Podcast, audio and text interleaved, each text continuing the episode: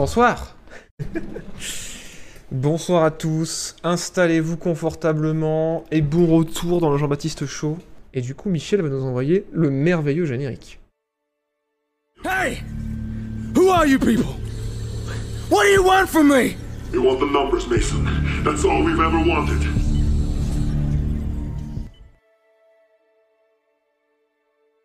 Bonsoir Et bon retour dans la tour de, de la JB Corp. Pas de date. Ah, la date, c'est après. On commence toujours par les chiffres et, euh, et après, on fait les dates. Ça arrive, ça arrive. Et là, je pense que vous êtes super contents euh, de voir à l'écran notre ami euh, Bobby Kotick, le CEO d'Activision Blizzard. Et vous savez que déjà, on va rire. Déjà, on va rire. Et déjà, merci d'ailleurs au passage à- pour ton message gamer. C'est super gentil. Ça me touche quand je vois ce genre de message dans le chat, même si j'en rate plein malheureusement pendant les streams. Mais, euh, mais merci. Merci pour ton message, c'est trop cool. Et, euh, voilà, merci encore une fois euh, à tous les subs. Merci beaucoup de votre soutien et bienvenue à tous ceux qui viennent d'arriver. On va commencer. Installez-vous confortablement. Alors, j'ai un petit souci de son, je crois. On va se faire un petit test. Non, ça va, j'ai du son. Tout va bien, c'est juste que c'est un peu faible. Ok, alors, première news. Euh, Incredible. vous rappelez-vous, euh, avant le 3, avant la débâcle, euh, on avait euh, donc Bobby Kotick, le CEO de Activision Blizzard, qui devait recevoir un petit bonus, mais vraiment un bonus fort sympathique, de euh, 155 millions de dollars pour ses services sur l'année 2020. Et au-delà du fait que c'était relativement ridicule, puisque ils en parlent d'ailleurs dans cet article. Euh, Rappelez-vous, Blizzard euh, est en train de licencier en fait et de fermer son antenne à Paris, à Versailles, et de foutre plein de gens à la rue ou de les envoyer euh, en Irlande parce que c'est moins cher. Voilà. En, 2010 en 2019, ils ont viré 800 personnes, nous dit le- l'article d'Eurogamer. Et, euh, et à côté de ça, on apprend que le petit Bobby. Putain, tronche de ce mec. Euh, va recevoir, lui, pendant que tous ces gens finissent à la rue, euh, un petit bonus en plus de son salaire de 155 millions euh, pour ses incroyables services. Et en fait, c'est parce que son contrat indiquait qu'il allait recevoir un bonus qui était directement indexé sur ben, l'action, je crois, ou les recettes de Activision Blizzard. Et du coup, ça avait fait fort scandale parce que tout le monde était en mode Mais what the fuck? Mais qu'est-ce que c'est que qu'est-ce que c'est que ce délire à Lolo Et au point que euh, il y a la CTW, donc un organisme euh, de c'est la commission des échanges aux US, je crois, ou un truc comme ça, qui allait toquer à la porte d'Activision Blizzard pour leur dire bon les gars. euh, on sait qu'on est l'Amérique, on sait qu'on est le pays des opportunités, et que la thune c'est trop bien, mais quand même, là ça craint un peu quand même parce que il gagne quand même beaucoup d'argent ce monsieur. Du coup, euh, on voudrait que vous fassiez une réunion avec les investisseurs et que vous leur demandez s'ils valident ou non le fait que ce monsieur va recevoir 155 millions de dollars euh, juste pour un an, quoi, en plus de son salaire normal. Et du coup, cette commission dont je vous ai parlé il y a quelques semaines a eu lieu, et là, on a eu les résultats, et euh, les actionnaires ont voté en 100 à, 50 à 54%, donc euh, ils, ils étaient- ils étaient pas loin de avoir la majorité, euh, comme quoi c'était bon, Bobby pouvait recevoir le, le bonus. Du coup, le petit Bobby, il est trop content, parce qu'il va recevoir son petit bonus de 155 millions de dollars, pendant qu'il y a 800 employés qui sont à la rue.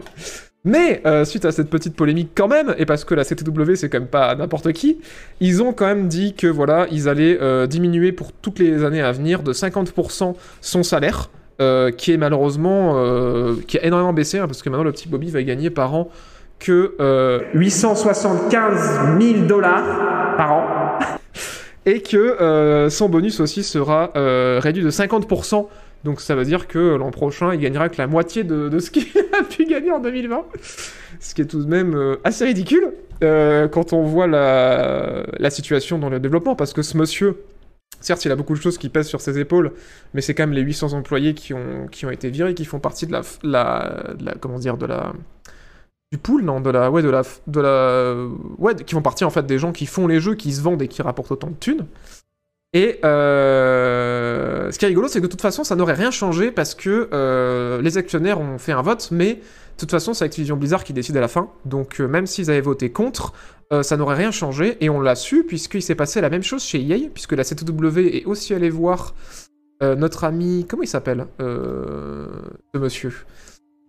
Ce monsieur, il s'appelle... je vais vous retrouver le nom... Voilà, Andrew Wilson, qui lui est du coup le, CEO du côté de chez, de chez EA, qui devait recevoir une somme aussi relativement conséquente hein, euh, sur l'année qui était passée, puisque lui c'était 39 millions pour, euh, pour 2000, euh, 2021. Et en gros, lui par contre, chez eux, c'est pas passé. Alors voilà, parce que c'est EA, c'est quand même pas passé du tout. Au niveau de la commission, les actionnaires ont voté, je crois, à euh, deux contre un. euh, comme quoi, non, non, en fait, il était beaucoup trop payé. Et, euh, et du coup, eux, c'est pas passé. Mais quand même, il va quand même recevoir son bonus, de ce que j'ai compris dans l'article. Et par contre, euh, ils vont réfléchir, eux, ils auront annoncé, ils vont réfléchir à comment ils vont réduire son bonus et euh, son salaire sur les années à venir, mais ils auront annoncé pour l'instant. Ce qui est quand même assez dingue, ce qui est quand même assez dingue, parce qu'il y a quand même la euh, qui leur dit que ça craint, la moitié des actionnaires d'Activision Blizzard qui sont pas d'accord, et là, euh, les deux tiers des actionnaires de EA qui sont pas d'accord, et euh, les types reçoivent quand même des bonus de plusieurs dizaines, voire centaines de millions, euh, pour... Pourquoi Je vous le demande. Du coup, le chat, qu'en pensez-vous, à part, bien évidemment, l'évidence? Trouve ça assez dingue. Je trouve ça assez dingue. Euh, alors net, j'en sais rien. Euh, que ce soit net ou brut, de toute façon, quand c'est des sommes comme ça aux États-Unis, euh, c'est comme, c'est comme, c'est comme assez, assez ouf. Mais ouais, c'est ouf. hein. Franchement, c'est ouf. Oh le pauvre, je le plains. non, c'est assez dingos. hein. C'est assez dingos quand même. 155 millions, euh, ça déconne zéro. Je vais essayer de retrouver le chiffre exact parce que je, je regardais ça en diagonale, mais ouais, il parlait d'un. Euh, du bonus du CEO aussi. euh, Ouais, c'est ça, donc c'est un vote dans l'an passé. Par contre, il remarque aussi que les, les votes en faveur de ces bonus chez les actionnaires commencent à baisser, hein, parce que d'année en année, ils ont dit que voilà, euh, du côté de Bobby comme du côté de, Andrew, les actionnaires sont de plus en plus à voter contre ces bonus qui sont indécents, et que la CTW donc juge comme bah, pas logique en fait euh, en termes de, développement d'entreprise, parce que injecter autant d'argent sur une seule personne, ça permet pas à l'entreprise de fleurir quand elle doit payer autant de bonus et autant de salaire à euh, un seul des individus qui font tourner la boîte, quoi. Voilà, voilà. Salut Arta Tellement fan de ce. La société me fait rire. Non mais c'est ouf, hein. C'est ouf. Bah le capitalisme. Non, là, ce qui est ouf, c'est que euh, ça, va même au-delà du délire ah bah le capitalisme, ah bah la hiérarchie, ah bah la société. Euh, c'est que ça va, euh, ça, va, c'est dans le délire où même les actionnaires qui eux bah du coup euh, sont des actionnaires et comme la CW qui est même un organisme qui est bah, 100% euh, capitaliste parce que c'est une organisation de, de, régulation, financière.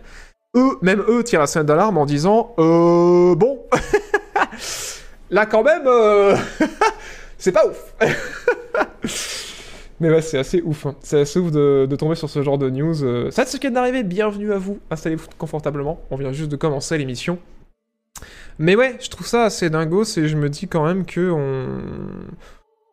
On est dans une entreprise, dans une industrie au niveau du jeu vidéo qui est quand même euh, pas toujours euh, dingos parce que tu te dis, ouais, l'argent est pas forcément là où il faudrait. Et du coup, connaissant euh, EA et Activision Blizzard, moi j'ai une solution, mesdames et messieurs c'est euh, d'acheter moins de transactions. Voilà. Donc euh, on va lancer un mouvement aux 500 là. Nous 500, on va, on va dire ça suffit. Pendant un an pour protester. On n'achètera plus de skins.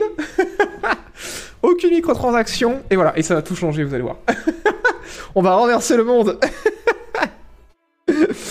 non mais ouais, ça fait chier. Franchement, ça fait chier pour les devs, surtout que j'ai suivi voilà de près le bah, les licenciements au niveau de Paris, quoi, sur, euh, sur Blizzard, et c'est vraiment dégueulasse ce qui se passe, et de voir ce genre de choses à côté, tu te dis, putain, mais avec tes 155 millions de bonus dont t'as pas besoin, parce que t'as déjà un salaire qui est indécent, euh, il y aurait eu tellement moyen, en fait, de garder tous ces gens en place, quoi. Et, euh, et eux, c'est les premiers à qui on fait des coupes de salaire, et, euh, et qu'on fait dégager, alors que, ouais, c'est c'est ceux qui font tout, en fait, quoi. Certes, ils font pas le marketing, certes, ils font pas le management, mais c'est ceux qui créent le, le produit qui est vendu à la base, quoi. Après, bon, c'est la logique d'autres entreprises aussi, hein, vous avez raison, mais, euh, mais ça me choque. Du coup, voilà, je, je, voulais, euh, je voulais commencer ce stream sur, euh, sur cette petite news choquante. Et c'est tout ce que j'ai pour les chiffres, parce que à la sortie de l'E3, on n'a pas grand, pas grand chiffre. Mais c'est pas grave, parce que du coup, ça veut dire plus de génériques. Et par contre, j'ai pas mal de dates. J'ai pas mal de dates et des trucs cool. Donc, mesdames et messieurs, on va passer à la suite de cette émission. Michel, générique. Do you guys want to know um, when there's uh, when a, the release date? Yeah. Bobby, prochain président. Kenyu, mais oui, Kenyu, Kenyu. Bon alors, euh, pas mal de petites dates cool. Euh, alors, première chose déjà, si vous ne le saviez pas, je vous casse les couilles euh, toutes les semaines, tous les mois, même toutes les années, euh, à vous parler de GOG, à vous dire GOG c'est trop bien. Euh, GOG c'est un magasin qui a pas de DRM où vous pouvez euh, acheter vraiment des jeux et pas des clés d'utilisation. Et euh, ils ont un super launcher qui s'appelle GOG Galaxy dont je vous parle tout le temps. Et ben en ce moment c'est les soldes euh, du 9 juin au 28 juin. Euh, J'ai oublié de vous en parler à la dernière émission il me semble. Donc foncez parce qu'il y a beaucoup de gens qui me disent ouais GOG c'est cool mais le problème c'est que les jeux sont chers parce que bah du coup bah ils sont à des tarifs normaux contrairement à des à des sites de marché gris ou à, d'autres sites qui vendent des clés quoi. Ben voilà c'est l'occasion il y a des il y a plein plein de soldes. Euh, N'hésitez pas à rejoindre notre Discord d'ailleurs. hein, euh, on, vous ping quand il y a des grosses soldes comme ça ou quand il y a des jeux gratos, si vous voulez. Euh, Il y a un rôle spécial qui s'appelle Jean Dealer pour être pingé sur les promos. Point d'exclamation Discord dans le chat pour le rejoindre, n'hésitez pas. Et voilà, il y a plein de promos en ce moment, il y a plein de belles choses, donc si vous voulez acheter du sang DRM, c'est l'occasion ou jamais. Voilà. C'était la, la petite news en brève. Mais première date, vague, très vague, Call of Duty. Alors oui, on avait oublié que ça existait. c'est faux. c'est totalement faux. Nope. Mais oui, Call of Duty existe. Rappelez-vous, euh, il y a le 18e épisode, je crois que c'est, qui a euh, le nom de code euh, Call of Duty Vanguard, qui, incroyable mais vrai, euh, vous n'allez pas le croire. hein. Vous allez tomber de haut. Vous allez me dire, mais non, il y a un nouveau Call of qui va sortir cette année. Si, si, si. Si, si, si, c'est réel. On n'en a pas entendu parler pendant le 3, euh, ni même avant d'ailleurs, et il y a très peu d'infos pour le moment. Mais il semblerait, suite à certaines fuites, que donc Call of Duty nom de code Vanguard serait prévu pour novembre. C'est assez dingo parce qu'on n'en a pas entendu parler plus que ça pour l'instant. Euh, Il y a une annonce, mais non, que me dit le chat Il y a une annonce qui, euh, qui va être faite dans Warzone et il y a du teasing qui commence à être fait aussi dans Warzone. Et visiblement, euh, ça prendrait le contre-pied de Battlefield 2042, puisque ça va être le, la suite, en fait, directe de Call of Duty World War 2, puisque ça va se passer encore pendant la Seconde Guerre mondiale, et ça va être encore être développé par la deuxième équipe. Il y aura euh, du zombie en coop, il y aura du multijoueur, et il y aura une campagne, comme à chaque fois, et apparemment ce sera sur un nouveau moteur qui va être incroyable. Voilà. On nous dit dans l'oreillette que ça va être euh, extraordinaire, et euh, que ça va être vraiment extrêmement innovant. Oui. Je, je connais cette théorie, oui. Bref Tout le monde s'endort dans le chat, non mais réveillez-vous, réveillez-vous, c'est quand même important, c'est Call of Duty, ça brasse des millions, il faut en parler. Je tombe des nues. Ça va être mauvais donc. Euh, ouais. Je sais pas. Non, en vrai, euh, la campagne était pas dingos sur euh, Call of Duty World War 2. C'était cool de refaire la Deuxième Guerre mondiale, mais c'était pas incroyable, on va pas se mentir. Du coup, peut-être que ce sera mieux, mais sinon, niveau multijoueur, niveau zombie, euh, je pense que ça va être la même chose. Tant mieux pour le zombie, certains diront. tant pis pour le multijoueur, certains diront. Mais voilà, je précommande direct. Mais non, putain. Autre news, vous allez tomber des nues. Euh, oui. Oui, oui, oui, c'est incroyable. Coming from nowhere. Euh, Cyberpunk 2077, mesdames et messieurs, est de retour sur le PlayStation Store. C'est réel. C'est réel. euh, il est revenu il y a deux jours sur le PlayStation Store avec un gros gros patch. Et la question que vous allez me dire, c'est est-ce que ça marche Euh, Alors, non, euh, grosso merdo, ouais, la, réponse c'est euh, oui, ça marche. J'ai pas encore pu tester plus que ça. On en parlera en plus en détail dans ma vidéo. Faut que je passe un peu plus de temps dessus parce que la version vient de revenir. Mais moi, je conseillerais d'attendre encore. C'est cool que ça revienne sur le PlayStation Store, c'est un bon signe. Euh, CD Projekt continue à patcher le jeu, hein, vous le savez, pour ceux qui suivent ça euh, de près. J'ai refait un tour sur le jeu avant la 1.23, donc euh, qui a suivi la sortie sur le PlayStation Store. c'est c'est vraiment pas mal. J'ai refait quelques quêtes, j'ai rechargé quelques anciennes sauvegardes, j'ai refait la fin du jeu. Il y a pas mal de choses qui ont changé, il y a pas mal de scènes qui ont été refaites, il y a pas mal de quêtes aussi qui ont été modifiées, beaucoup beaucoup de bugs qui ont été corrigés. Le travail abattu est assez monumental, mais on part de très loin. Et il y a encore des bugs. Il y a encore des bugs. Il y a encore des personnages euh, qui, dans les dernières missions, passent à travers les murs. Il y a euh, encore des hum, NPC qui se mettent en T-pose, comme ça, en plein combat. Euh, ouais, il y a encore des, bugs visuels, des textures qui se chargent mal. Je parle de la version PC, hein. donc euh, c'est pour vous dire, pourtant c'est censé être la meilleure. Donc encore beaucoup de soucis. C'est vraiment des bugs qui sont plus de l'ordre de ce qu'on peut trouver dans d'autres jeux à la sortie. Donc euh, par exemple un Assassin's Creed qui vient de sortir, euh, j'en sais rien moi. Enfin voilà, c'est pas euh, des, jeux classiques quoi, des, bugs de jeux classiques, mais il y a encore des bugs. Voilà, on n'est plus dans le, niveau de bug de, ce que c'était à la sortie. Mais il va falloir que je passe du temps sur la version PS4 pour vous dire si c'est jouable. Mais euh, voilà, le jeu vient de revenir, faudra le garder à l'œil, mais euh, moi je vous conseillerais d'attendre quand même encore, hein, et d'attendre au moins la fin d'année, euh, c'est-à-dire décembre 2021 avant de vous pencher dessus. Parce que euh, malgré les patchs qui sont assez rassurants, j'ai regardé le, log du dernier patch où il y a pas mal de, quêtes avec qui avait pas mal de bugs encore qui ont été beaucoup corrigés, beaucoup de bugs avec le téléphone, beaucoup de bugs bloquants aussi qui ont été virés, euh, beaucoup de bugs d'apparence, d'interface, de gameplay qui ont été virés, la police qui a été améliorée, la conduite aussi, mais ça, ça fait un moment. Pas mal d'IA aussi qui ont été améliorés, ça c'est cool.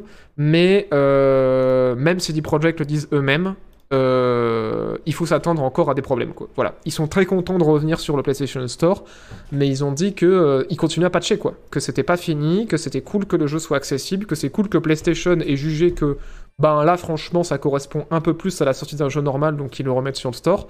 Mais il y a encore des bugs. Il y a encore des bugs. Et, euh, et ça va continuer à être patché. Et je profite aussi de, de tout ça pour vous dire que vous le saviez, le jeu a été retiré du PlayStation Store parce que il était buggé, mais surtout parce que en fait, euh, CD Projekt ont proposé à tout le monde d'être remboursé. Euh, sauf que les systèmes de remboursement de Steam, de, de GOG, de, tous les sites où le jeu était vendable sur PC euh, étaient assez performants pour proposer des remboursements. Ils ont tous accepté de rembourser. Euh, GOG a accepté de rembourser aussi. Euh, euh, Microsoft a accepté de rembourser. Mais PlayStation, en fait, ils avaient une politique de remboursement qui n'était pas compatible avec ce que voulait faire CD Projekt. C'est pour ça qu'il y a eu un désaccord et c'est pour ça qu'ils ont viré le jeu du store, en fait. Et par contre, ça n'a jamais été viré du store de Microsoft. Vous avez toujours pu l'acheter sur Xbox si vous aviez envie. Il y avait un message d'avertissement quand même pour vous dire que le jeu était en train d'être patché. Mais vous pouviez vous faire rembourser n'importe quand, quand vous voulez, sur toutes ces plateformes-là, il n'y avait aucun souci. Même si vous aviez un problème, CD Projekt se proposait de vous rembourser euh, en main propre, quoi. Genre en mode, eux, ils vous remboursent si vous avez un souci, ou ils contactent la plateforme sur laquelle vous voulez être remboursé, il n'y avait aucun problème. Et euh, il faut savoir que le, la campagne du coup de Microsoft euh, pour, pour continuer à rembourser Cyberpunk va se terminer bientôt. C'est-à-dire que eux, en fait, depuis décembre, ils proposent à n'importe qui de se faire rembourser sur le store. Mais si vous, vous voulez quand même vous faire rembourser et que vous ne l'avez pas encore fait, vous avez jusqu'au 6 juillet pour vous faire rembourser sur euh, Xbox, parce qu'après, Microsoft, ils reviennent à une campagne de remboursement classique. Je crois que c'est un truc un peu comme sur Steam, en mode... après l'achat, vous avez 14 jours pour vous faire rembourser, et si vous avez joué plus de quelques heures, vous pouvez pas vous faire rembourser. Parce que jusqu'ici, Microsoft, ils étaient en mode, bon bah, on suit CD Projekt, euh, si vous n'êtes pas content du jeu, et même si vous avez joué plein d'heures dessus, ou même si ça fait 6 mois que vous l'avez, on vous rembourse. Mais, euh, mais maintenant c'est fini quoi. Maintenant ils sont en mode bon, on je pense qu'on a, fait ça pendant suffisamment longtemps. Euh, maintenant ça finit le 6 juillet. Voilà voilà. Qu'en pense le chat? Le micro est au chat. Alors, il est sorti du bloc opératoire. Ouais, mais c'est pas encore fini. hein. Comme je le disais, vraiment, euh, il y a encore du boulot. Et euh, je m'avancerai pas sur la version PS4 euh, pour dire qu'elle est bien. Moi, ce que j'ai surtout testé, c'est la version PC récemment, comme je le disais, les versions PS5 et Xbox Series X que j'ai pu voir il y a quelques temps et qui, même au lancement, tournaient relativement euh, comme la version PC, qu'on va pas se mentir. Le vrai problème, c'était les versions Xbox One et les versions PS4, quoi. Euh... C'est peut-être partie de la culture de Night City. En fait, Sony a racheté le code source au pirate et ils le sortent à côté débugué.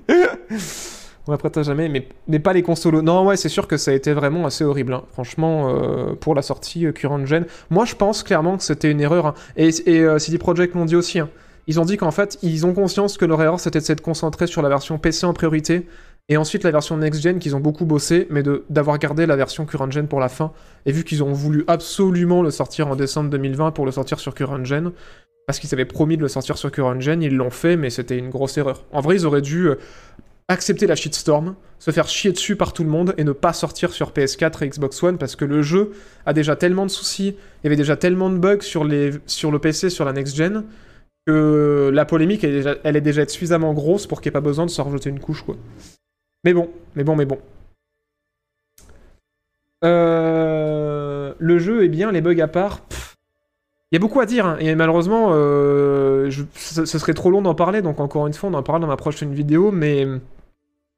En fait, on va dire, pour résumer très brièvement, que Cyberpunk, dans ses qualités, il, il est exceptionnel. Genre vraiment, il brille incroyablement dans ses qualités. Enfin, il est vraiment au-dessus du marché dans les qualités qu'il a.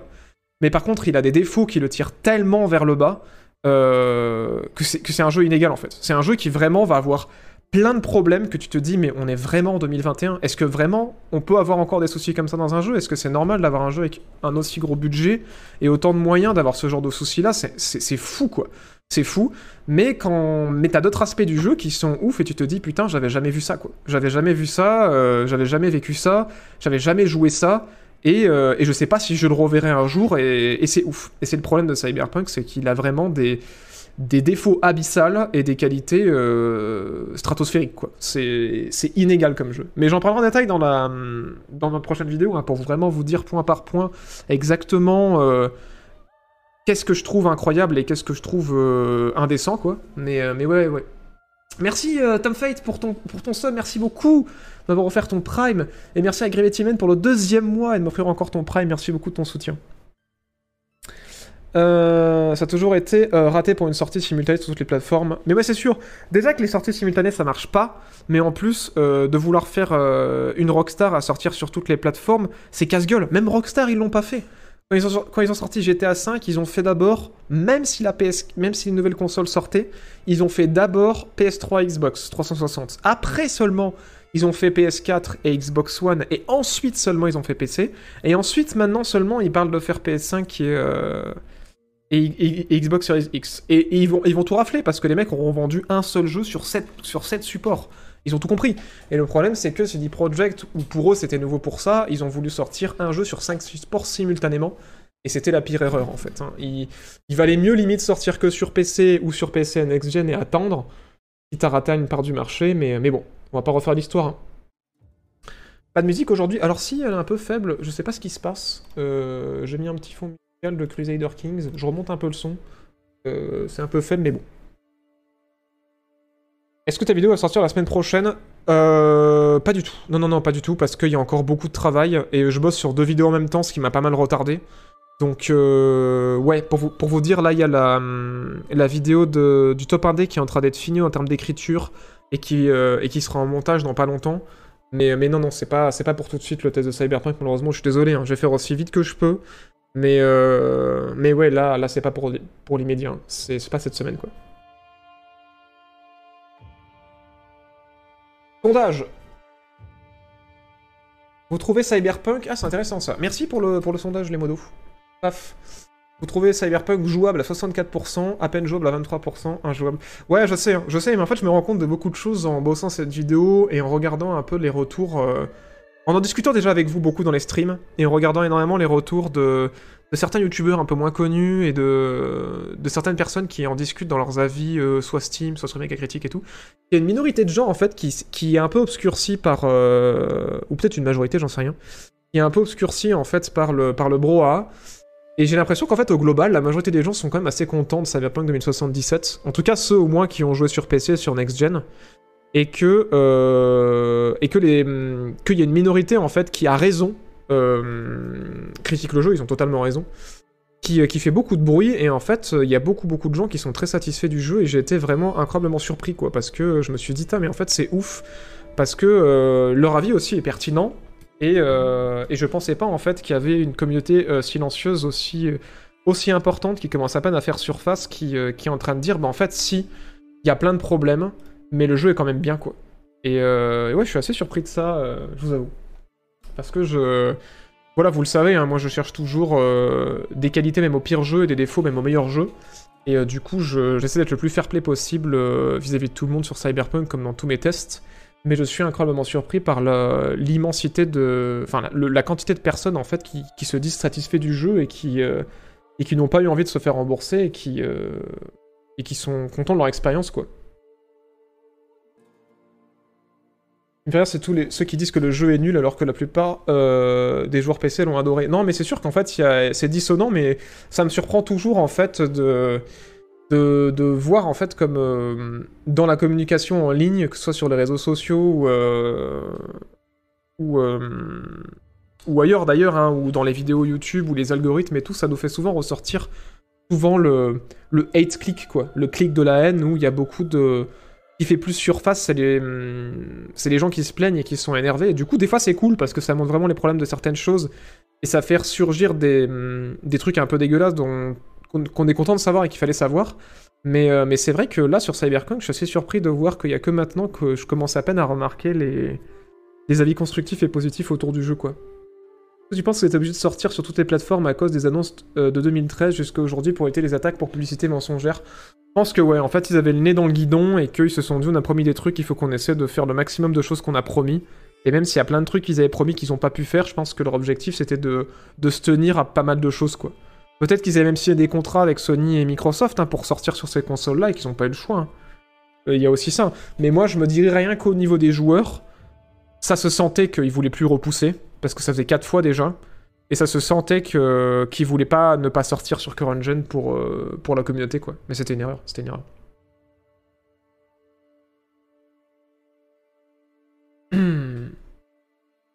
La meilleure chose de Cyberpunk selon toi Moi je pense que clairement le... Ça c'est fou, on est en train d'en parler quand même. Bon c'est pas grave, hein, c'est aussi ça qui est cool pour le... avec le stream et le direct, c'est qu'on peut un peu improviser à... à- développer un peu plus certains sujets que d'autres. Mais ouais, moi ce que j'ai trouvé vraiment incroyable dans Cyberpunk c'est la narration. hein. C'est exceptionnel, les... que ce soit la quête principale ou les quêtes secondaires, elles sont d'une qualité mais euh, incroyable. Et c'est tellement bien doublé, c'est tellement bien écrit. euh, Enfin, ouais, c'est fou, quoi. C'est fou. euh, Les, personnages aussi, hein, ça fait, ça fait quelques temps maintenant que je l'ai terminé. Et, euh, j'y pense encore, quoi. Je pense encore aux personnages, je pense encore à mon personnage, je pense encore à mes choix. C'est assez fou, quoi. C'est assez fou. Et, le monde, le monde... euh, avoir une immersive sim dans un truc aussi grand avec un monde cyberpunk aussi détaillé, aussi immense et... Et ouais, aussi beau, quoi, ça c'est fou. Je crois que c'est le jeu où j'ai lu le plus de de lore, quoi. Où j'ai lu le plus de trucs écrits, où j'ai pris le plus de screens aussi, j'en suis quasiment sûr. C'était super beau, c'était hyper immersif. Mais putain, par contre, euh, niveau gameplay, il y a plein de trucs qui vont pas. Niveau technique, il y a plein de trucs qui vont pas. Niveau des IA, c'est désastreux. C'est... Ouais. C'est pour ça que c'est vraiment inégal. C'est vraiment inégal, mais c'est vrai que, euh, au moins en termes de narration et en termes de d'environnement, euh, c'était une putain de claque, quoi. C'était une putain de claque. euh. Il y a des moments où la narration m'a foutu vraiment mal, et ouais, à la fin du jeu, euh, j'ai chialé ma race. hein. j'ai, ouais, je me suis fait une petite The Last of Us, je me suis fait, je me suis mis à chialer à la fin, mais comme une, comme, comme jamais, quoi, genre. Et je pensais pas, franchement, je pensais pas que c'est le genre de jeu qui allait me qui allait m'attraper autant comme ça narrativement quoi. Alors que pourtant il y a des moments j'ai ragé. hein. Et vraiment quand j'étais dans le jeu j'ai ragé, j'étais en mode mais putain c'est fou que ce soit autant buggé, mais putain ça fait chier que ça ça marche pas et tout. Et pourtant euh, passer le générique tu, tu ta petite larme quoi.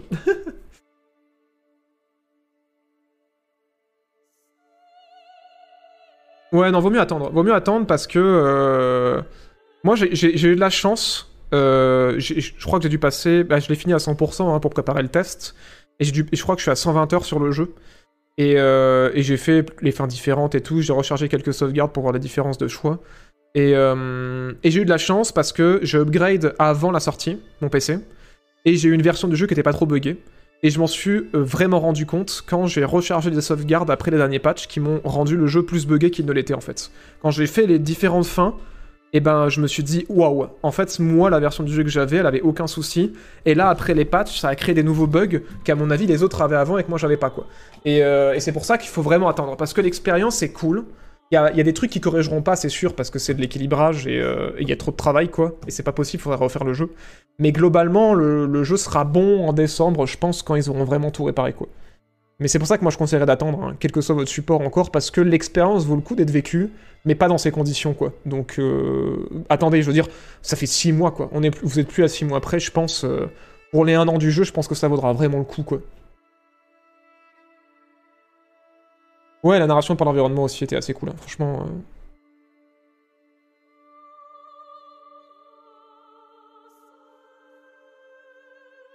Ouais, il y a beaucoup de soucis de d'activité copier-coller. Enfin, il y, a- beaucoup de choses qui vont pas en fait. hein. Dans son aspect open world et dans son dans ses mécaniques, il y a plein de trucs qui vont pas, mais c'est vrai que narrativement et euh, dans la conception des personnages et du monde, c'est assez ouf. hein. C'est assez ouf. Je recommande la VF ou la VO. Franchement, les deux sont très bien. Euh, J'ai testé en VO, je l'ai fait majoritairement en VF, et en fait, je pense que je le referai euh, quand il sera bien patché, donc fin 2021, début 2022 pour euh, changer tous mes choix, euh, faire un tout nouveau personnage et le faire en VO. Clairement. C'est euh, pour moi le, deuxième, le deuxième let's play est complètement justifié. Le problème c'est que l'on écrit sur le coup de l'émotion positive ou négative. Non mais c'est sûr, hein, c'est sûr, t'as raison Revolio, c'est que a... Quand t'es en colère, ouais, tu... Oui non c'est sûr, quand t'es en colère ou quand t'es passionné, dans tous les cas tu réagis sous l'émotion, c'est ce qui fait qu'on est humain de toute façon. Et la bonne fin ou alternative, euh, j'en sais rien, j'ai regardé, il y a 7 fins différentes euh, en tout. Donc, euh, dont une qui a...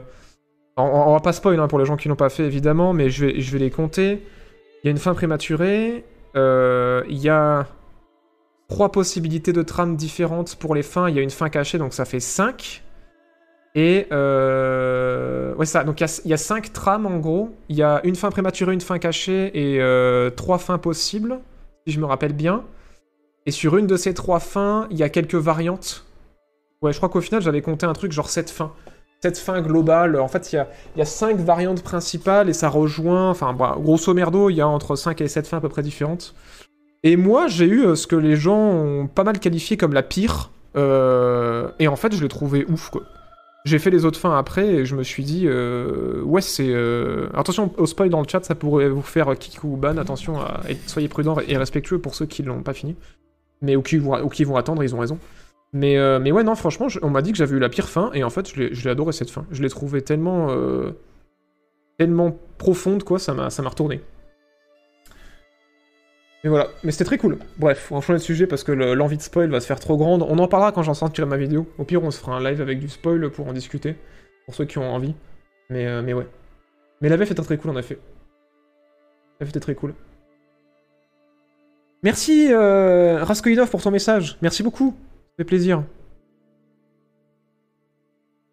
Ouais, ouais, les, les, les, les fins sont dures, hein, mais euh, CD Projekt nous ont habitués à ça. hein, c'est... Rappelez-vous The Witcher, hein, euh, c'est les... Les fins des quêtes et les, et la- et les fins du jeu sont, euh, sont assez dures. hein, C'est c'est assez mature, quoi. Euh... Tu as fini en combien d'heures? Alors moi, j'ai vraiment passé pas mal de temps parce que j'ai voulu pas mal expérimenter sur voir ce qui était possible et tout. Et, euh, et ouais, je pense que j'ai mis 100, 100 heures, 110 heures pour finir. Et j'ai mis 20 heures de plus en expérimentant toutes les fins, en rechargeant quelques sauvegardes pour voir quelques changements au niveau des romances et tout. Mais, mais ouais, au total, j'ai 130 heures sur le jeu, mais, mais on peut finir beaucoup plus vite. hein. On peut finir beaucoup plus vite parce que moi, j'ai euh, fait un build... euh, Attendez, je, pardon, je vous fais une, je vous fais une flashbang. Je voulais regarder un... Sur How Long to Beat... euh, C'est où? Sur How Long to Beat combien de temps il disait, mais euh, la campagne principale est pas très longue, mais je recommanderais quand même de faire un peu les quêtes secondaires. En fait, je fais ça là, mais je vais faire ça ici plutôt, ce sera mieux. Vous voyez.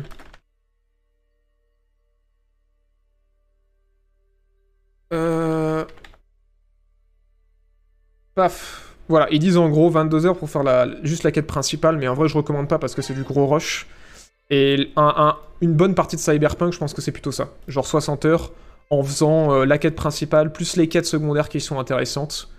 Et, et sinon, si vous complétez vraiment tout, voilà, ils disent 101 heures. Moi j'ai mis 110 parce que je pense que j'ai traîné un peu. Mais, en finissant le jeu vraiment à 100%, quoi. Donc euh, ouais, je pense qu'il faut compter 50-60 heures si vous êtes là vraiment pour la narration, profiter un peu du monde. Et vous n'allez pas vous taper euh, toutes les quêtes en mode, euh, bah voilà, euh, va buter ce mec, et puis va buter ce mec, et puis va buter ce mec, et puis va buter ce mec, et puis va buter ce mec, où il y, a, très peu de narration. Enfin, si vous aimez la narration par l'environnement, je pense que vous kifferez, mais, mais voilà. Merci du coup à le Burkinabé pour son deuxième mois. Merci beaucoup et merci à Mister Bleus pour le, pour le troisième mois. Merci infiniment de votre soutien. Et Gravity Man 32 aussi pour son deuxième mois. Merci beaucoup. Et on va passer un peu à la suite parce que du coup, voilà, on s'est un peu étalé sur Cyberpunk, mais je vois que vous aviez envie d'en parler, donc c'est cool. On en a parlé. Euh, J'en suis où? Et on est un petit peu en retard, mais ça va aller. Ça va aller, ça va aller. Et merci à Dark Vander aussi pour, euh, pour le sub. Alors, toujours dans la section des dates, et parfaite transition puisqu'on parlait de GTA. Euh, GTA Online va être fermé sur PS3 et Xbox 360 le 16 décembre euh, 2021. Donc, euh, donc voilà, euh, Rockstar a annoncé qu'ils allaient fermer les serveurs sur ces supports-là. Euh, ce qui, à mon avis, prépare du coup l'arrivée de GTA Online sur euh, PS5 et Xbox Series X et S. Qui est assez, ce qui est assez cohérent. Et je me suis dit, tiens, c'est intéressant. Je me demande ce pense, ce qu'en pensera le chat. Du coup, euh, du coup, ouais, je me dis, est-ce qu'il y a des gens dans le chat qui, euh, connaissent des gens ou qui sont des gens qui jouent encore à GTA Online sur, sur PS3 ou sur Xbox 360 Est-ce que vous pensez qu'ils font ça parce qu'il n'y a plus personne ou qu'ils font ça euh, parce que c'est Rockstar et que voilà, ils ont envie de faire un peu d'économie sur la serveur et ils se disent c'est bon, euh, les quelques centaines de milliers de personnes qui jouent encore à GTA Online sur la console euh, PS3, on n'en sent pas les couilles. Moi j'y joue sur 360 et je suis bien triste. Ah bah voilà, il y, a- des gens euh, parmi nous qui, euh, qui y jouent encore. Ouais, je trouve ça assez, euh, assez surprenant. Assez surprenant, mais en même temps, c'est vrai que garder en vie le jeu sur 7 supports différents, à mon avis, ça va être chaud. Donc à mon avis, ils doivent se dire on va rester sur 5. On va fermer euh, PS3 et 360 pour ouvrir PS5 et Series X, c'est cohérent. Mais ouais. Ah ouais, la version PS3 et 360 est plus, euh, est plus mise à jour depuis un petit moment, putain, je savais pas. Est-ce que Sony vont faire payer le multiplateforme? Alors, ils font payer le multiplateforme aux développeurs, euh, mais il n'y a pas de plan pour le faire payer aux joueurs, hein, de ce que j'ai cru comprendre. J'ai loupé quelque chose Oui, on a parlé de pas mal de choses, euh, effectivement, mais, euh, mais voilà, t'as loupé une demi-heure d'émission à peu près. Mais il y aura... tu regarderas la rediff T'inquiète, il y aura la rediff gratos sur Twitch, sur le Jean-Baptiste Play, la chaîne secondaire, et en podcast pour que tu puisses revoir le début. Donc installe-toi, il n'y a pas de pression. Quelqu'un qui joue encore, et je pense qu'il faut en sauter car elle doit y rester pas là de monde encore. Ça cohérent. Ouais, après c'est cohérent vu le... Merci, euh, merci Captain de me pinguer le sondage à chaque fois, c'est incroyable. Quelle modération. Quelle modération. Osef, c'est triste. Bon, globalement, il y a des gens qui sont tristes. Il y a, euh, voilà, un quart des gens qui sont tristes et un quart des gens qui osef. Je comprends, je comprends. Je te remercie. Pas de souci. Pas de souci, pas de souci. Voilà pour cette petite news de Rockstar. Et là, c'est le moment où j'avais hâte. Mesdames et messieurs, en avant-première, depuis le 369e étage de la tour de la JB Corp, euh, un nouveau jeu Pokémon va sortir. Et là, vous dites Oh euh, Qu'est-ce que c'est Euh, C'est un jeu qui va sortir sur Switch en septembre. Je crois, on va vérifier les dates après. Et ça s'appelle Pokémon Unite. Et là, vous allez me dire Qu'est-ce que c'est? Pourquoi tu rigoles, Pourquoi t'as. t'as- T'arrives pas à faire une phrase sans rigoler? Et ben, mesdames et messieurs, je rigole parce que euh, c'est un jeu Pokémon, mais pas n'importe lequel. C'est un MOBA League of Legends Pokémon C'est réel. Euh, donc ça arrive bientôt sur euh, Switch. Euh, alors et, et ce sera aussi sur mobile. Ce sera cross-platform sur les deux supports. Ça va se jouer en 5 contre 5. C'est réel, il va y avoir un Battle Pass, des microtransactions en veux-tu en voilà. Vous allez pouvoir mettre des skins à votre Pikachu et jouer Pikachu Jungle. et voilà J'arrive plus à parler. Mais euh, ouais, ouais, non, c'est cool. Mais Nintendo n'a pas assez d'argent. hein.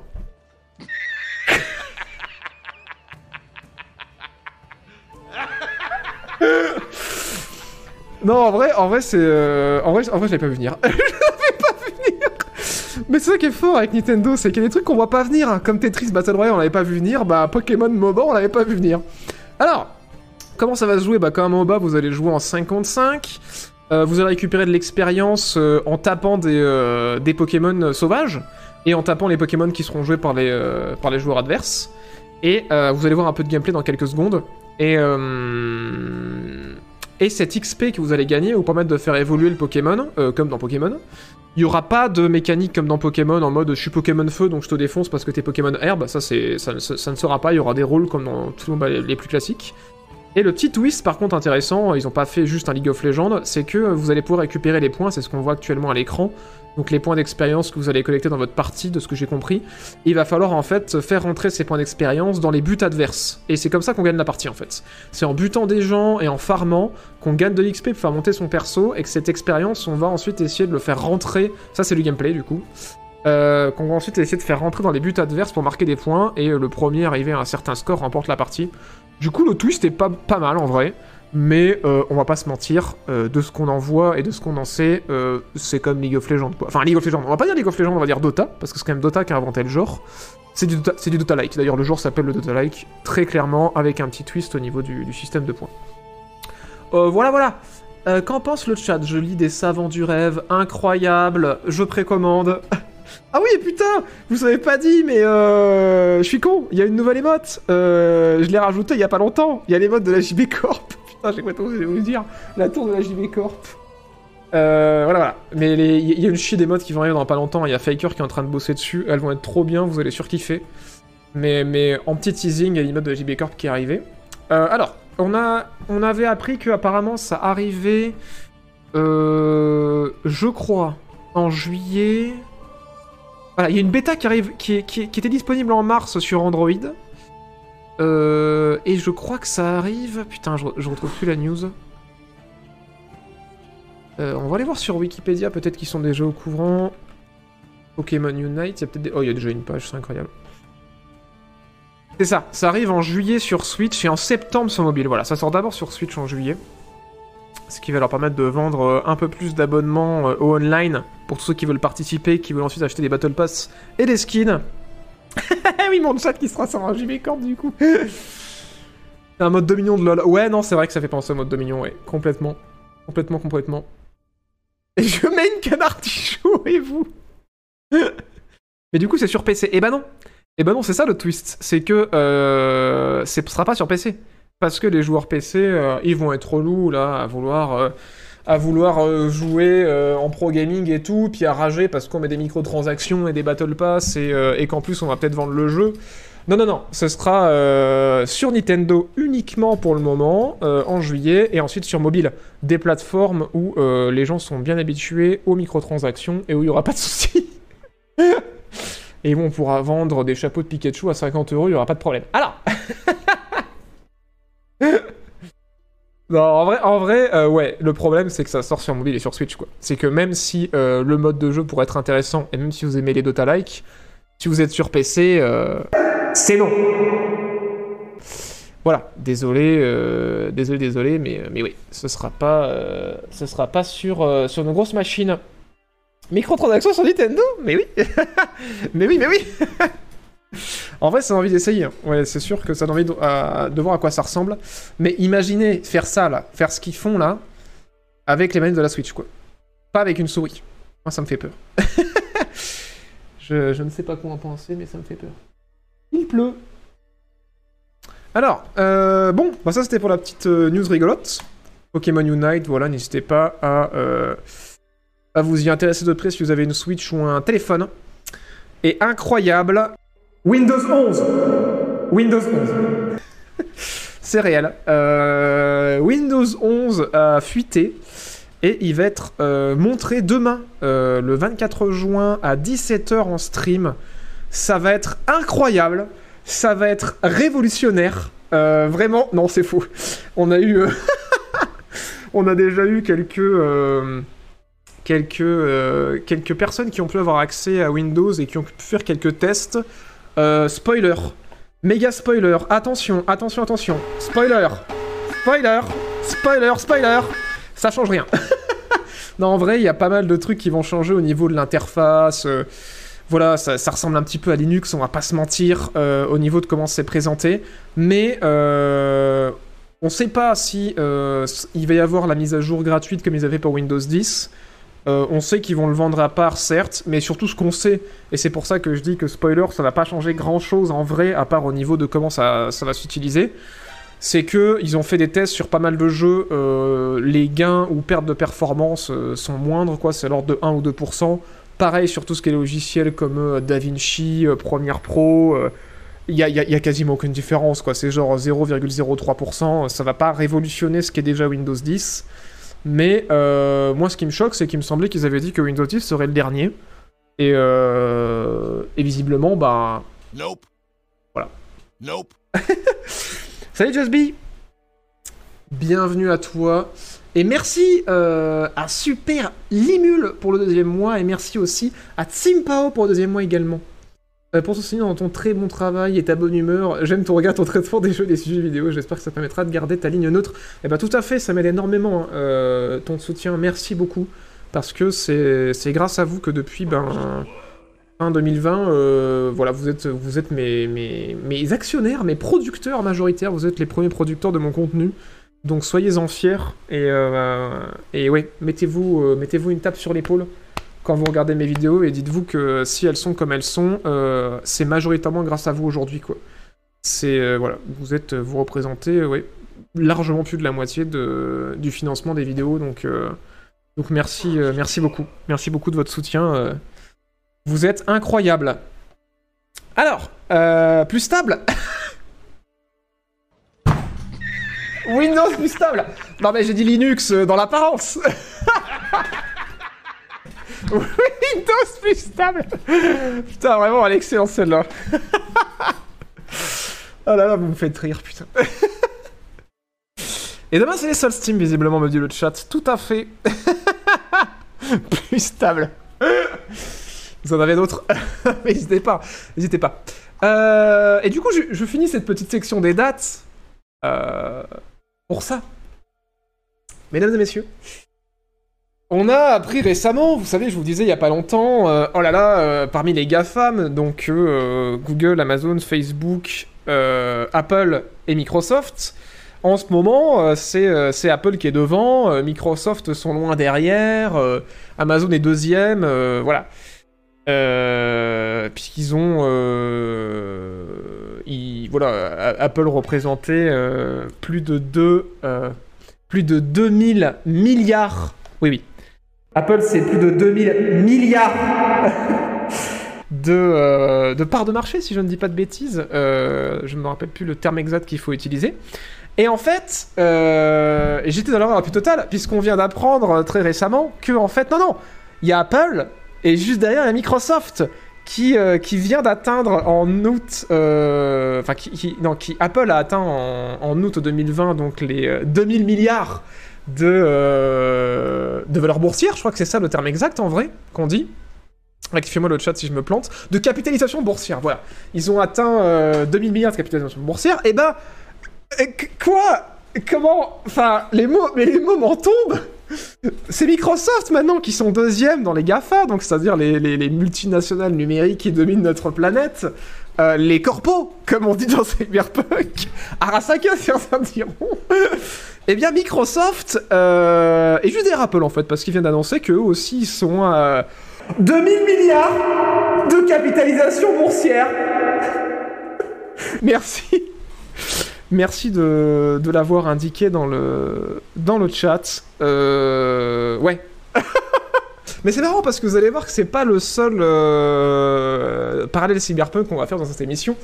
Euh, avec voilà ces entreprises euh, qui pourraient racheter des pays.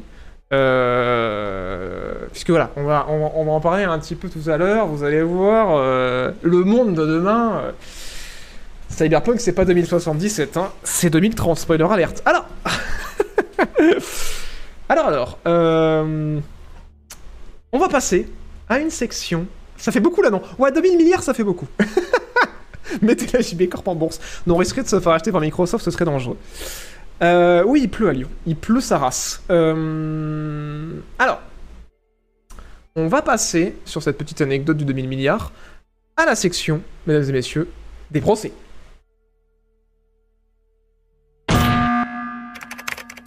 I'll answer the question. You want answers? Can't handle the truth.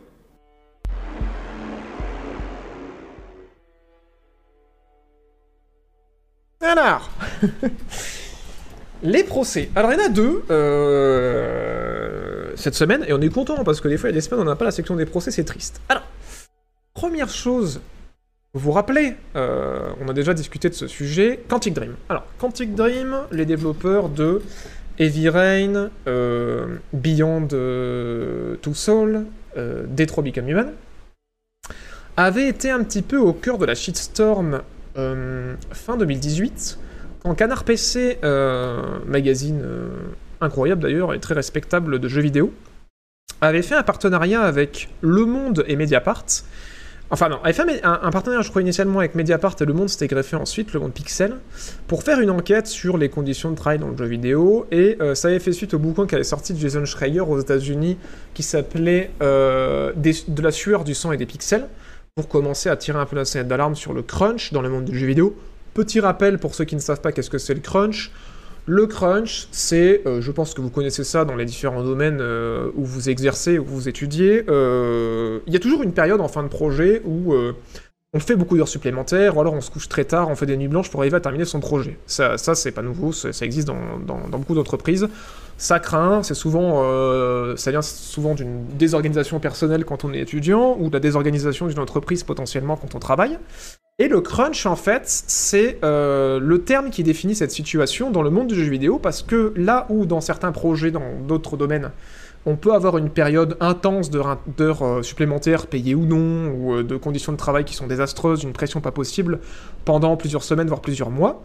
Le problème dans le jeu vidéo, c'est que comme vous le savez, un jeu, ça peut mettre euh, entre 2 et 3 ans à être produit. Et on parle de crunch parce que euh, dans le jeu vidéo, cette période intense pour clore un projet, elle peut durer plusieurs mois, voire plusieurs années. Euh, notamment, on a eu le cas avec Cyberpunk, qui ont fait un crunch sur la majorité de, enfin une bonne partie de leur équipe, qui a duré un an et demi, deux ans avant l'institut du jeu, ce qui est assez incroyable parce que ce qu'il faut imaginer, c'est que ça peut être des semaines qui vont jusqu'à 100 heures par semaine non-stop pendant un an et demi, avec des week-ends qui sont sucrés parce qu'il faut venir bosser, euh, voilà, des gens qui dorment sur place, euh, qui voient plus leur famille, et du coup, bah, je vous fais pas un dessin, mais niveau vie sociale et niveau mental, euh, il y en a qui pètent un plomb, et c'est pour ça que dans l'industrie du jeu vidéo, on a une, euh, une quantité de ce qui s'appelle le turnover qui est extrêmement élevé. Il y a beaucoup de gens qui quittent l'industrie passé 40 ans, parce qu'en vrai, ils ont envie de, voilà, d'avoir des gosses, euh, d'avoir une vie, euh, de pas euh, mourir pour l'entreprise, et, euh, et ils finissent en général par se reconvertir dans des trucs HS ou dans des entreprises de, logiciels ou de sécurité informatique qui, euh, qui payent mieux déjà et qui n'ont pas des périodes de crunch qui durent euh, vitam aeternam. Suite à cette enquête-là, euh, ça, ça c'était ce qui avait été un peu mis en lumière par Jason Schreier avec son bouquin. Et plus tard, en fin 2018, donc Canard PC, donc un, magazine français, euh, et Mediapart Le Monde avaient fait une enquête pour euh, parler justement de ce système de crunch là. Et euh, au cœur de cette enquête, il y avait un article qui était un peu différent des autres.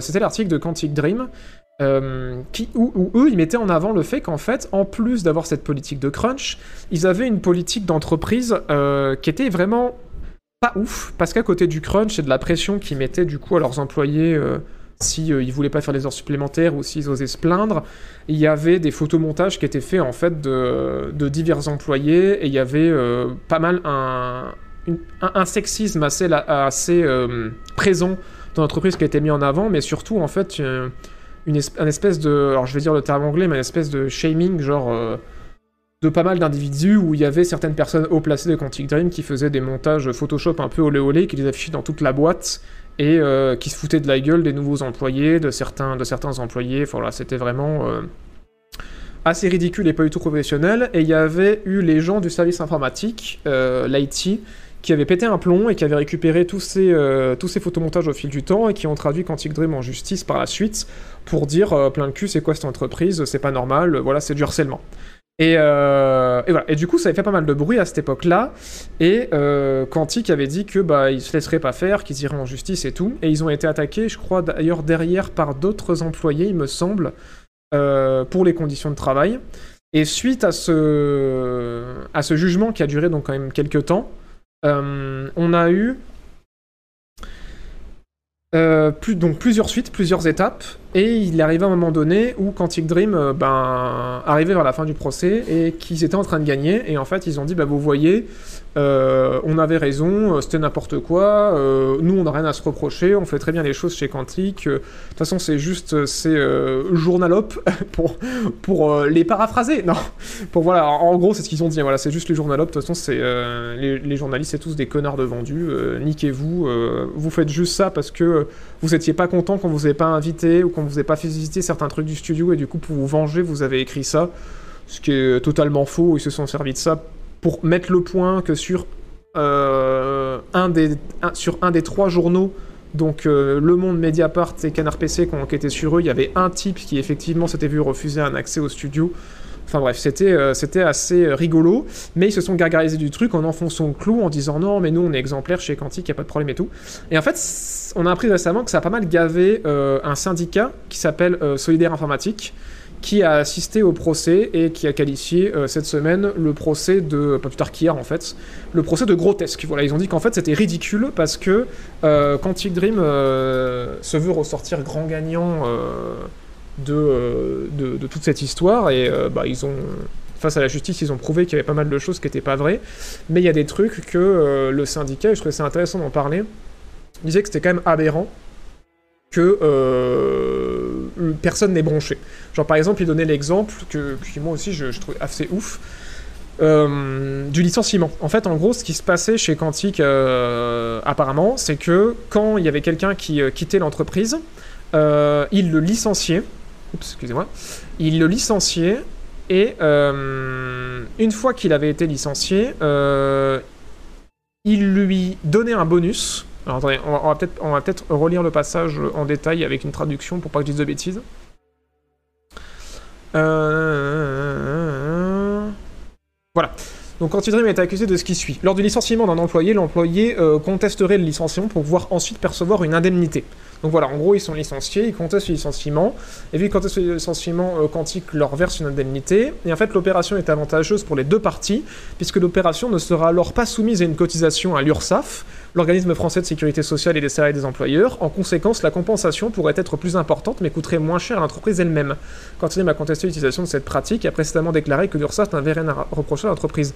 Et c'est quand même assez ouf, parce que ce qu'on sait, c'est que l'URSSAF sont quand même allés chez Quantic pour aller vérifier tout ça, et qu'ils ont dit qu'ils avaient rien eu à reprocher, et que pendant le jugement, en fait, euh, ça, ça a été aussi euh, mis en évidence, et en fait, ça, c'est un des trucs que le syndicat solidaire informatique a souligné, de grotesque, c'est que la preuve, c'était qu'en fait, il y avait des euh, lettres d'employés qui étaient écrites à la main à chaque fois pour dire que effectivement, euh, il y avait eu euh, un licenciement, comment dire, qui avait été abusif et que c'est pour ça que ils avaient, euh, ils avaient fait cette démarche-là, que c'était pas du tout un montage pour éviter de verser des cotisations à l'URSSAF et pour arranger l'entreprise, et que tout le monde était d'accord. Et vu qu'ils avaient ces lettres écrites là par les gens, ben euh, ils ont dit bon bah en fait c'est bon. L'URSSAF a dit bah c'est bon, effectivement euh, c'est écrit à la main, vous avez raison, c'est bon, ils étaient, ils étaient vraiment d'accord.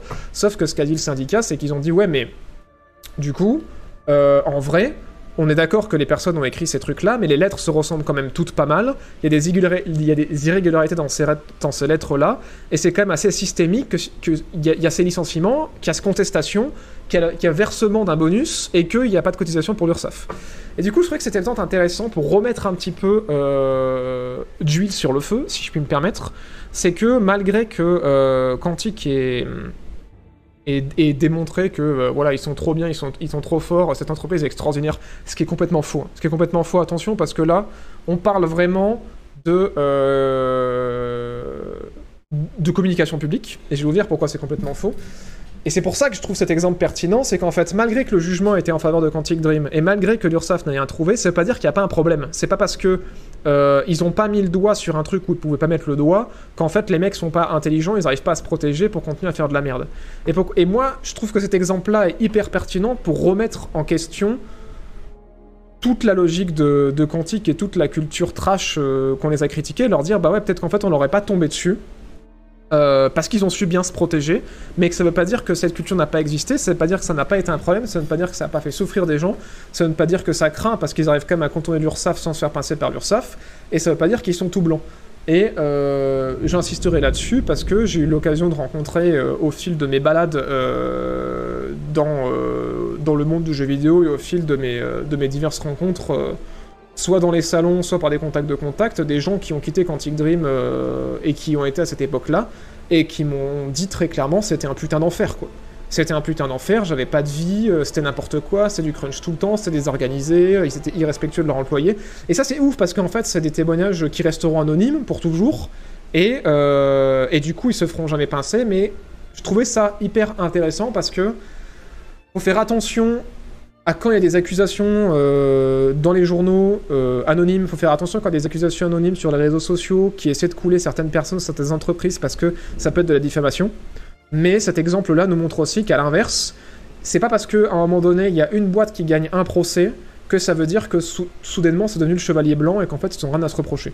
Et c'est pour ça que j'ai choisi cet article-là et je voulais vous en parler cette semaine parce que malheureusement dans notre, monde tout est une nuance de gris et il y a des gens qui vont abuser en fait euh, de la de la visibilité qu'ils vont avoir pour faire couler des gens des entreprises avec de la diffamation, mais il y a aussi des gens qui vont euh, réussir à gagner des procès euh, et qui malgré, malgré tout euh, n'auraient pas mérité de, gagner ce procès ou qui auraient mérité une certaine forme de condamnation parce que en fait on le voit quoi, genre ils prennent les gens pour des cons et c'est juste que vu que juridiquement ils sont dans les clous, bah ça passe quoi. Et, euh, voilà.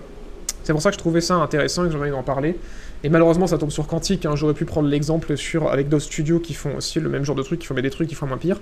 Mais, euh, mais voilà, c'est pour vous, pour vous rappeler qu'il faut être prudent avec la diffamation sur Internet et qu'il faut aussi être prudent quand on entend qu'un procès a été gagné et que c'est important de se pencher sur la question et de se dire oui, il a été gagné, mais comment il a été gagné. Qu'est-ce qui a été prouvé? Est-ce que tout a été prouvé? Euh, Comment euh, ça, ça a été prouvé que c'était pas vrai et tout. Et euh, voilà. Voilà, voilà, ça me semblait important d'en parler parce que c'est vrai qu'on on parle souvent de procès dans cette émission et il faut remettre les choses, je pense, dans leur contexte pas mal quand même. Merci du coup, pendant que j'expliquais tout ça, à Hippolus pour son sub, à Niloujral pour son sub également, à Red Panama pour son deuxième mois, merci beaucoup. Je me mets une tape sur l'épaule à chaque nouvelle vidéo environ tous les six mois. Respectez-moi merci JM5 pour son deuxième mois. De toute façon, quand les gens témoignent auprès des journalistes, ce ne sont pas des anonymes, les journalistes sont tenus de protéger leurs sources. Tout à fait, hein, tout à fait. En fait, moi je dis euh, des témoignages anonymes du point de vue euh, du public qui lit le journal, mais je parle surtout de témoignages anonymes, genre sur Twitter, des trucs comme ça, où euh, on ne vérifie pas forcément l'identité des gens, mais effectivement, les, journaux sont, tenus de vérifier euh, leurs sources et de pas non plus les, les donner, hein, c'est évident. Mais c'est pour ça qu'il faut être prudent avec tout ce type de témoignages parce que même quand les sources sont vérifiées, ça peut être représentatif que d'une petite portion de ce qui se passe vraiment dans l'entreprise, même si c'est quand même un sujet qui est important à traiter. Et euh, aussi, euh, quand il y a des procès qui sont gagnés par l'entreprise, ça peut être euh, représentatif qu'une partie du problème en fait. Et ça veut pas forcément dire qu'ils sont tout blancs. Non, alors là, ils ont, ils ont pas gagné. ils pas gagné leur procès, oui. je, fais des, raccourcis éclatés au sol, excusez-moi, putain, faut vraiment que je fasse gaffe. Non, non, ils sont, en désaccord avec le procès, pardon. Ils sont en désaccord avec le procès et... non, non, non, excusez-moi. Oui, merci, merci le chat, hein, putain, faut vraiment que je fasse gaffe.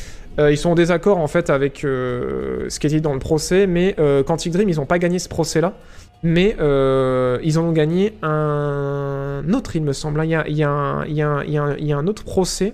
Et voilà, après, c'est difficile parce que dans une situation où on sait pas tout. Donc je veux pas dire que Quantic, ils sont tout noirs, hein, c'est peut-être des, problèmes isolés de ce qu'on qu'on a entendu dire, mais mais il y a quand même un problème, et moi ce qui me rend fou, c'est la, la politique de communication qu'ils ont à vouloir faire genre qu'ils sont tout blancs, quoi.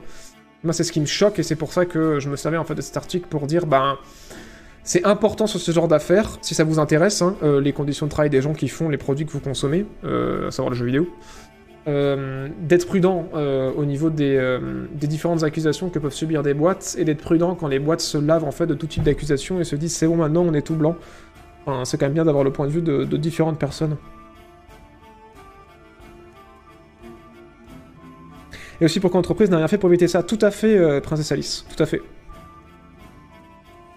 Ouais, non, euh, boycotter les jeux, ça sert à rien. Euh, spoiler alert, boycotter les jeux, ça sert à rien parce qu'en fait, si vous boycottez... Enfin, de toute façon, le boycott ne, se fera jamais. hein. Ça fait des années que j'ai participé à des tentatives de boycott. Il y, a, il y a une dizaine d'années de ça, ça ne marche pas. Personne ne suit déjà de base. Mais même si les gens suivaient vraiment le boycott, ça ne sert à rien parce que si vous boycottez le jeu, pour les raisons, euh, les conditions de travail, ça sert à que dalle parce que il y a la majorité déjà les, les développeurs qui ont bossé sur le jeu peut-être qu'ils ont envie de rester dans le studio pour faire une suite ou faire un autre jeu. Et si les ventes se cassent la gueule bah en fait le studio va fermer ils seront à la rue. Donc vous les aurez pas du tout aidés et en plus de ça dans la majorité des studios que je connais euh, à la sortie des jeux les employés ils ont un bonus euh, en fonction des ventes et en fonction des fois des notes que reçoivent le jeu donc si le jeu est bien reçu et c'est bien vendu ils reçoivent des, gros bonus en fait en fin d'année euh, enfin en fonction des studios des gros bonus tout est relatif hein, c'est pas non plus énorme mais qui les aident en fait financièrement. Donc ouais, en fait, c'est bâtard, mais ouais, boycotter les jeux, ça peut, ça peut plus pénaliser en fait les développeurs qu'autre chose. Donc c'est pas forcément la solution. La solution, c'est de- d'en parler en fait. Voilà, de partager les articles, de, de parler du sujet, de, discuter de ça quoi. Alors l'arrêt du cours d'appel de Paris euh, a cassé le jugement des prud'hommes envers un salarié de Quantic Dream parce qu'il n'a pas pu prouver ses accusations, alors que Quantic a fourni des preuves de ses tentatives de remédier à la situation, on va dire. Ah d'accord, ok. Ok, bah c'était ça dont, il s'était gargarisé alors. En tout cas, il était temps que le travailleur de jeux vidéo s'organise. Les articles sur l'école de jeux vidéo aussi sont assez effrayants. Ouais, c'est assez ouf. hein. C'est assez ouf. C'est euh, Gamecult qui ont fait un super dossier sur, euh, sur, les, mentalités dans le. Attends, faut que je baisse un peu la musique. Sur les mentalités dans les- écoles de jeux vidéo et ça montre bien qu'en fait, c'est des mentalités euh, au niveau du crunch qui qu'on apprend même en école et ça craint quoi. Ça craint. Mais bon, voilà pour cette petite news. Ça nous a fait aborder le, vaste sujet du crunch, mais c'est toujours important. Oh mon dieu, je compte sur vous Merci pour les 100 balles, je compte sur vous. Merci encore, généreux donateur anonyme. Euh, c'est le chat, demain c'est la Saint-Jean-Baptiste pour l'occasion. Je double tous les dons sub que vous ferez pendant les 30 prochaines minutes. Allez les mecs, montrez votre amour, je compte sur vous. Il est trop mignon Euh, Merci camarade, mais c'est pas la peine, vous m'aidez déjà suffisamment, t'es adorable. Et d'ailleurs, j'en profite pour faire une petite parenthèse, hein. merci encore, généreux euh, donateur anonyme, pour, pour les 100 balles. Euh, je vais un peu vite sur cette transition, je me, rends- compte. Mais voilà, euh, c'est euh, les, gens qui ont envie de soutenir la chaîne, que ce soit par un sub ou par un don, vous êtes adorables, mais je veux pas encourager ce genre de mouvement. chacun donne ce qu'il a envie de donner. si vous ne pouvez pas ou vous ne voulez pas, il n'y a aucun problème. Moi, mon objectif, c'est de rester indépendant et de continuer à vous proposer du contenu de manière totalement gratuite, avec le moins de publicité possible, que ce soit sur Twitch ou sur YouTube. Et, et voilà, j'apprécie énormément euh, ton soutien euh, régulier, votre soutien régulier à tous. Mais voilà, il n'y a, a pas besoin de, ce, genre d'encouragement, euh, même si c'est euh, adorable, je préfère que les gens aient envie de donner parce qu'ils ont envie de donner. Voilà, voilà. Merci. La parenthèse me semble importante. Peut-être pas, mais je préfère. Alors, euh, FIFA 2021 euh, qui a changé son système de lootbox. Incroyable. Mais... C'est un piège. Vous le savez, EA sont en procès euh, à travers le monde pour euh, leur euh, lootbox. Enfin non, comme ils disent eux, ce ne sont pas des lootbox pour leur mécanique de surprise. pour leur mécanique de surprise à travers le monde, ils sont en train de se faire interdire en Belgique.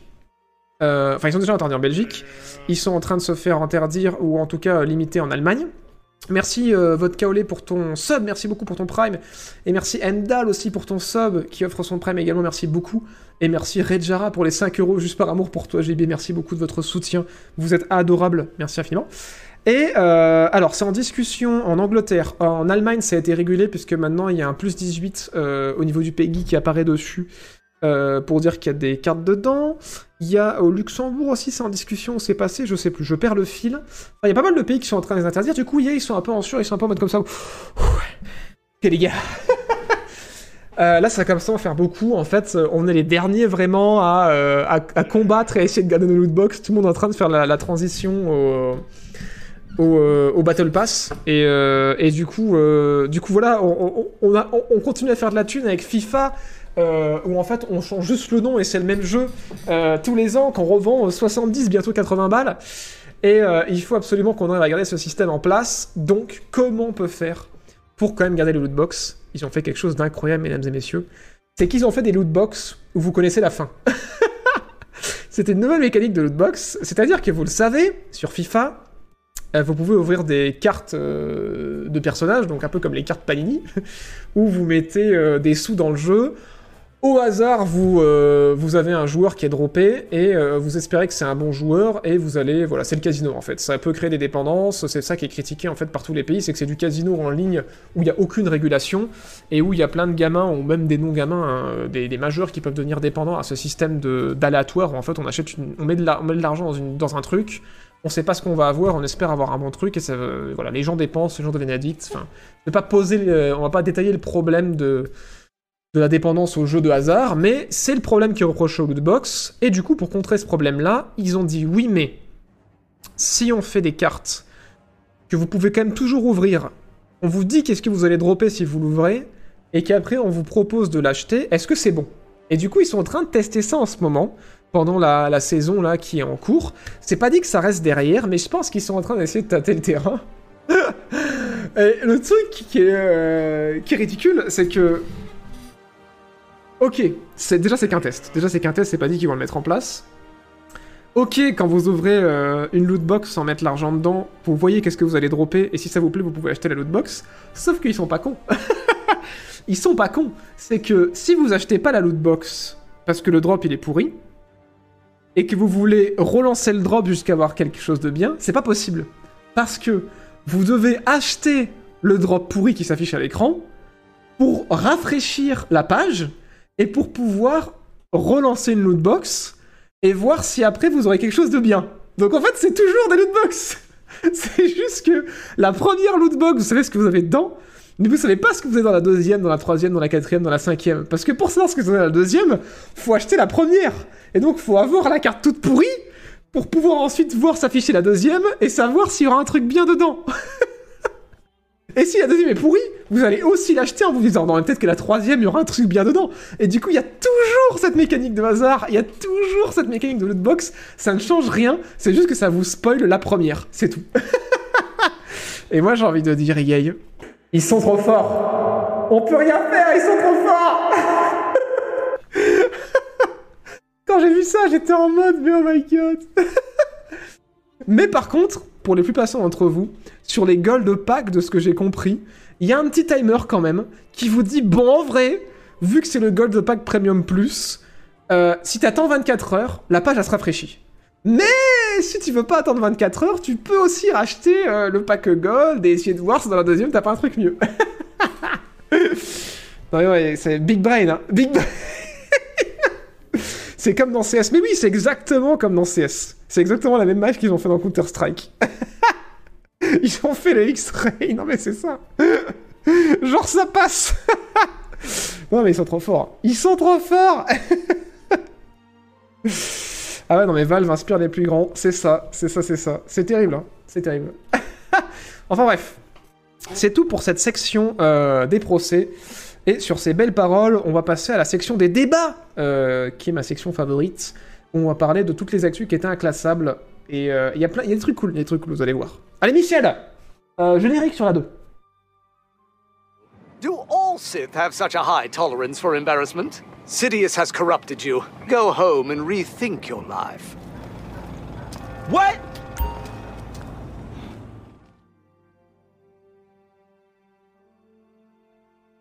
Vous avez cru que c'était fini avec EA Hein? Merci à un Jean Masson de l'ombre pour les 10 euros. Merci beaucoup de ton soutien. Et merci à Canard d'Acier pour les 20 euros. Merci infiniment. Je m'achète quelques actions de la JB Corp en espérant aider à faire arriver la prochaine vidéo plus vite. Merci beaucoup. Merci infiniment de votre soutien. Et merci de m'aider à financer mes vidéos. C'est trop cool. Et oui, oui, non, mais carrément. Euh, vous allez énormément aider pour les prochaines vidéos parce que euh, je vais avoir besoin de deux monteurs. Et il va y avoir du boulot Donc merci beaucoup de, participer à leur salaire et au financement de ma chaîne, et donc à la production directe des prochaines vidéos. Merci beaucoup Merci beaucoup. Alors, pourquoi on reparle d'EA Parce que... Le karma Le karma, mesdames et messieurs euh, EA euh, vient de se faire hacker. Euh, et ils ont subi une cyberattaque, un petit peu comme avait subi Cyberpunk. Fuite de données dont ils sont en train d'évaluer l'ampleur, mais il semblerait que le code source euh, du Frostbite Engine euh, soit dans la nature. Voilà, on ne sait pas où il est. Il y a des hackers qui revendiquent l'avoir et qui ont l'intention de le vendre au plus offrant, et le code source aussi de FIFA, qui est également dans la nature et qui va également bientôt être en vente. Alors, pour FIFA, j'ai envie de vous dire, finalement, vu que c'est le même depuis 10 ans, est-ce que vraiment on avait besoin du code source? On ne sait pas. Mais euh, par contre, le code source de Frostbite, euh, du Frostbite Engine, je pense que euh, ça craint. C'est un peu craignos. Mais voilà, encore une cyberattaque de plus. C'est incroyable de voir qu'avec toutes les attaques qu'il y a de plus en plus dans le numérique, et dans les entreprises ces derniers temps, avec notamment la, pandémie et la crise économique qui en suit, bah, il y a beaucoup de gens qui... beaucoup de criminels voilà, qui se sont convertis en criminels numériques et beaucoup de gens qui ont perdu leur travail et qui du coup se reconvertissent en activité euh, en ligne. On le sait, il y a beaucoup de, beaucoup de, gens qui, euh, qui, voilà, qui, qui, tentent de faire des sous de manière pas légale sur le numérique et donc qu'il y a de plus en plus de cyberattaques en ligne sur diverses entreprises de tous les côtés et beaucoup dans le jeu vidéo de voir qu'une entreprise aussi grosse qu'EA n'a apparemment pas suffisamment mis les moyens euh, pour se défendre face à ce genre d'attaque. Euh, c'est impressionnant. Je suis sur le cul de me dire, mais, euh, allô? Enfin, genre, euh, comment ça peut encore arriver? Après, après voilà, après toutes les attaques qu'il y a eu, après le, fiasco qu'il y a eu autour de la cyberattaque de, Cyberpunk, de, voir qu'il y a encore des grosses entreprises comme ça qui ne prennent pas le temps de sécuriser leur serveur, quoi. C'est complètement dingue. Merci Slash Shaki pour ton deuxième mois Merci beaucoup et bienvenue à toi oh non, ils ont piqué la pigmentation de la pelouse à FIFA De nouveaux cheats pour BF, lol. Ouais, ouais, ouais. Euh, alors, le code source de BF n'a pas fuité. Euh, c'est celui de FIFA.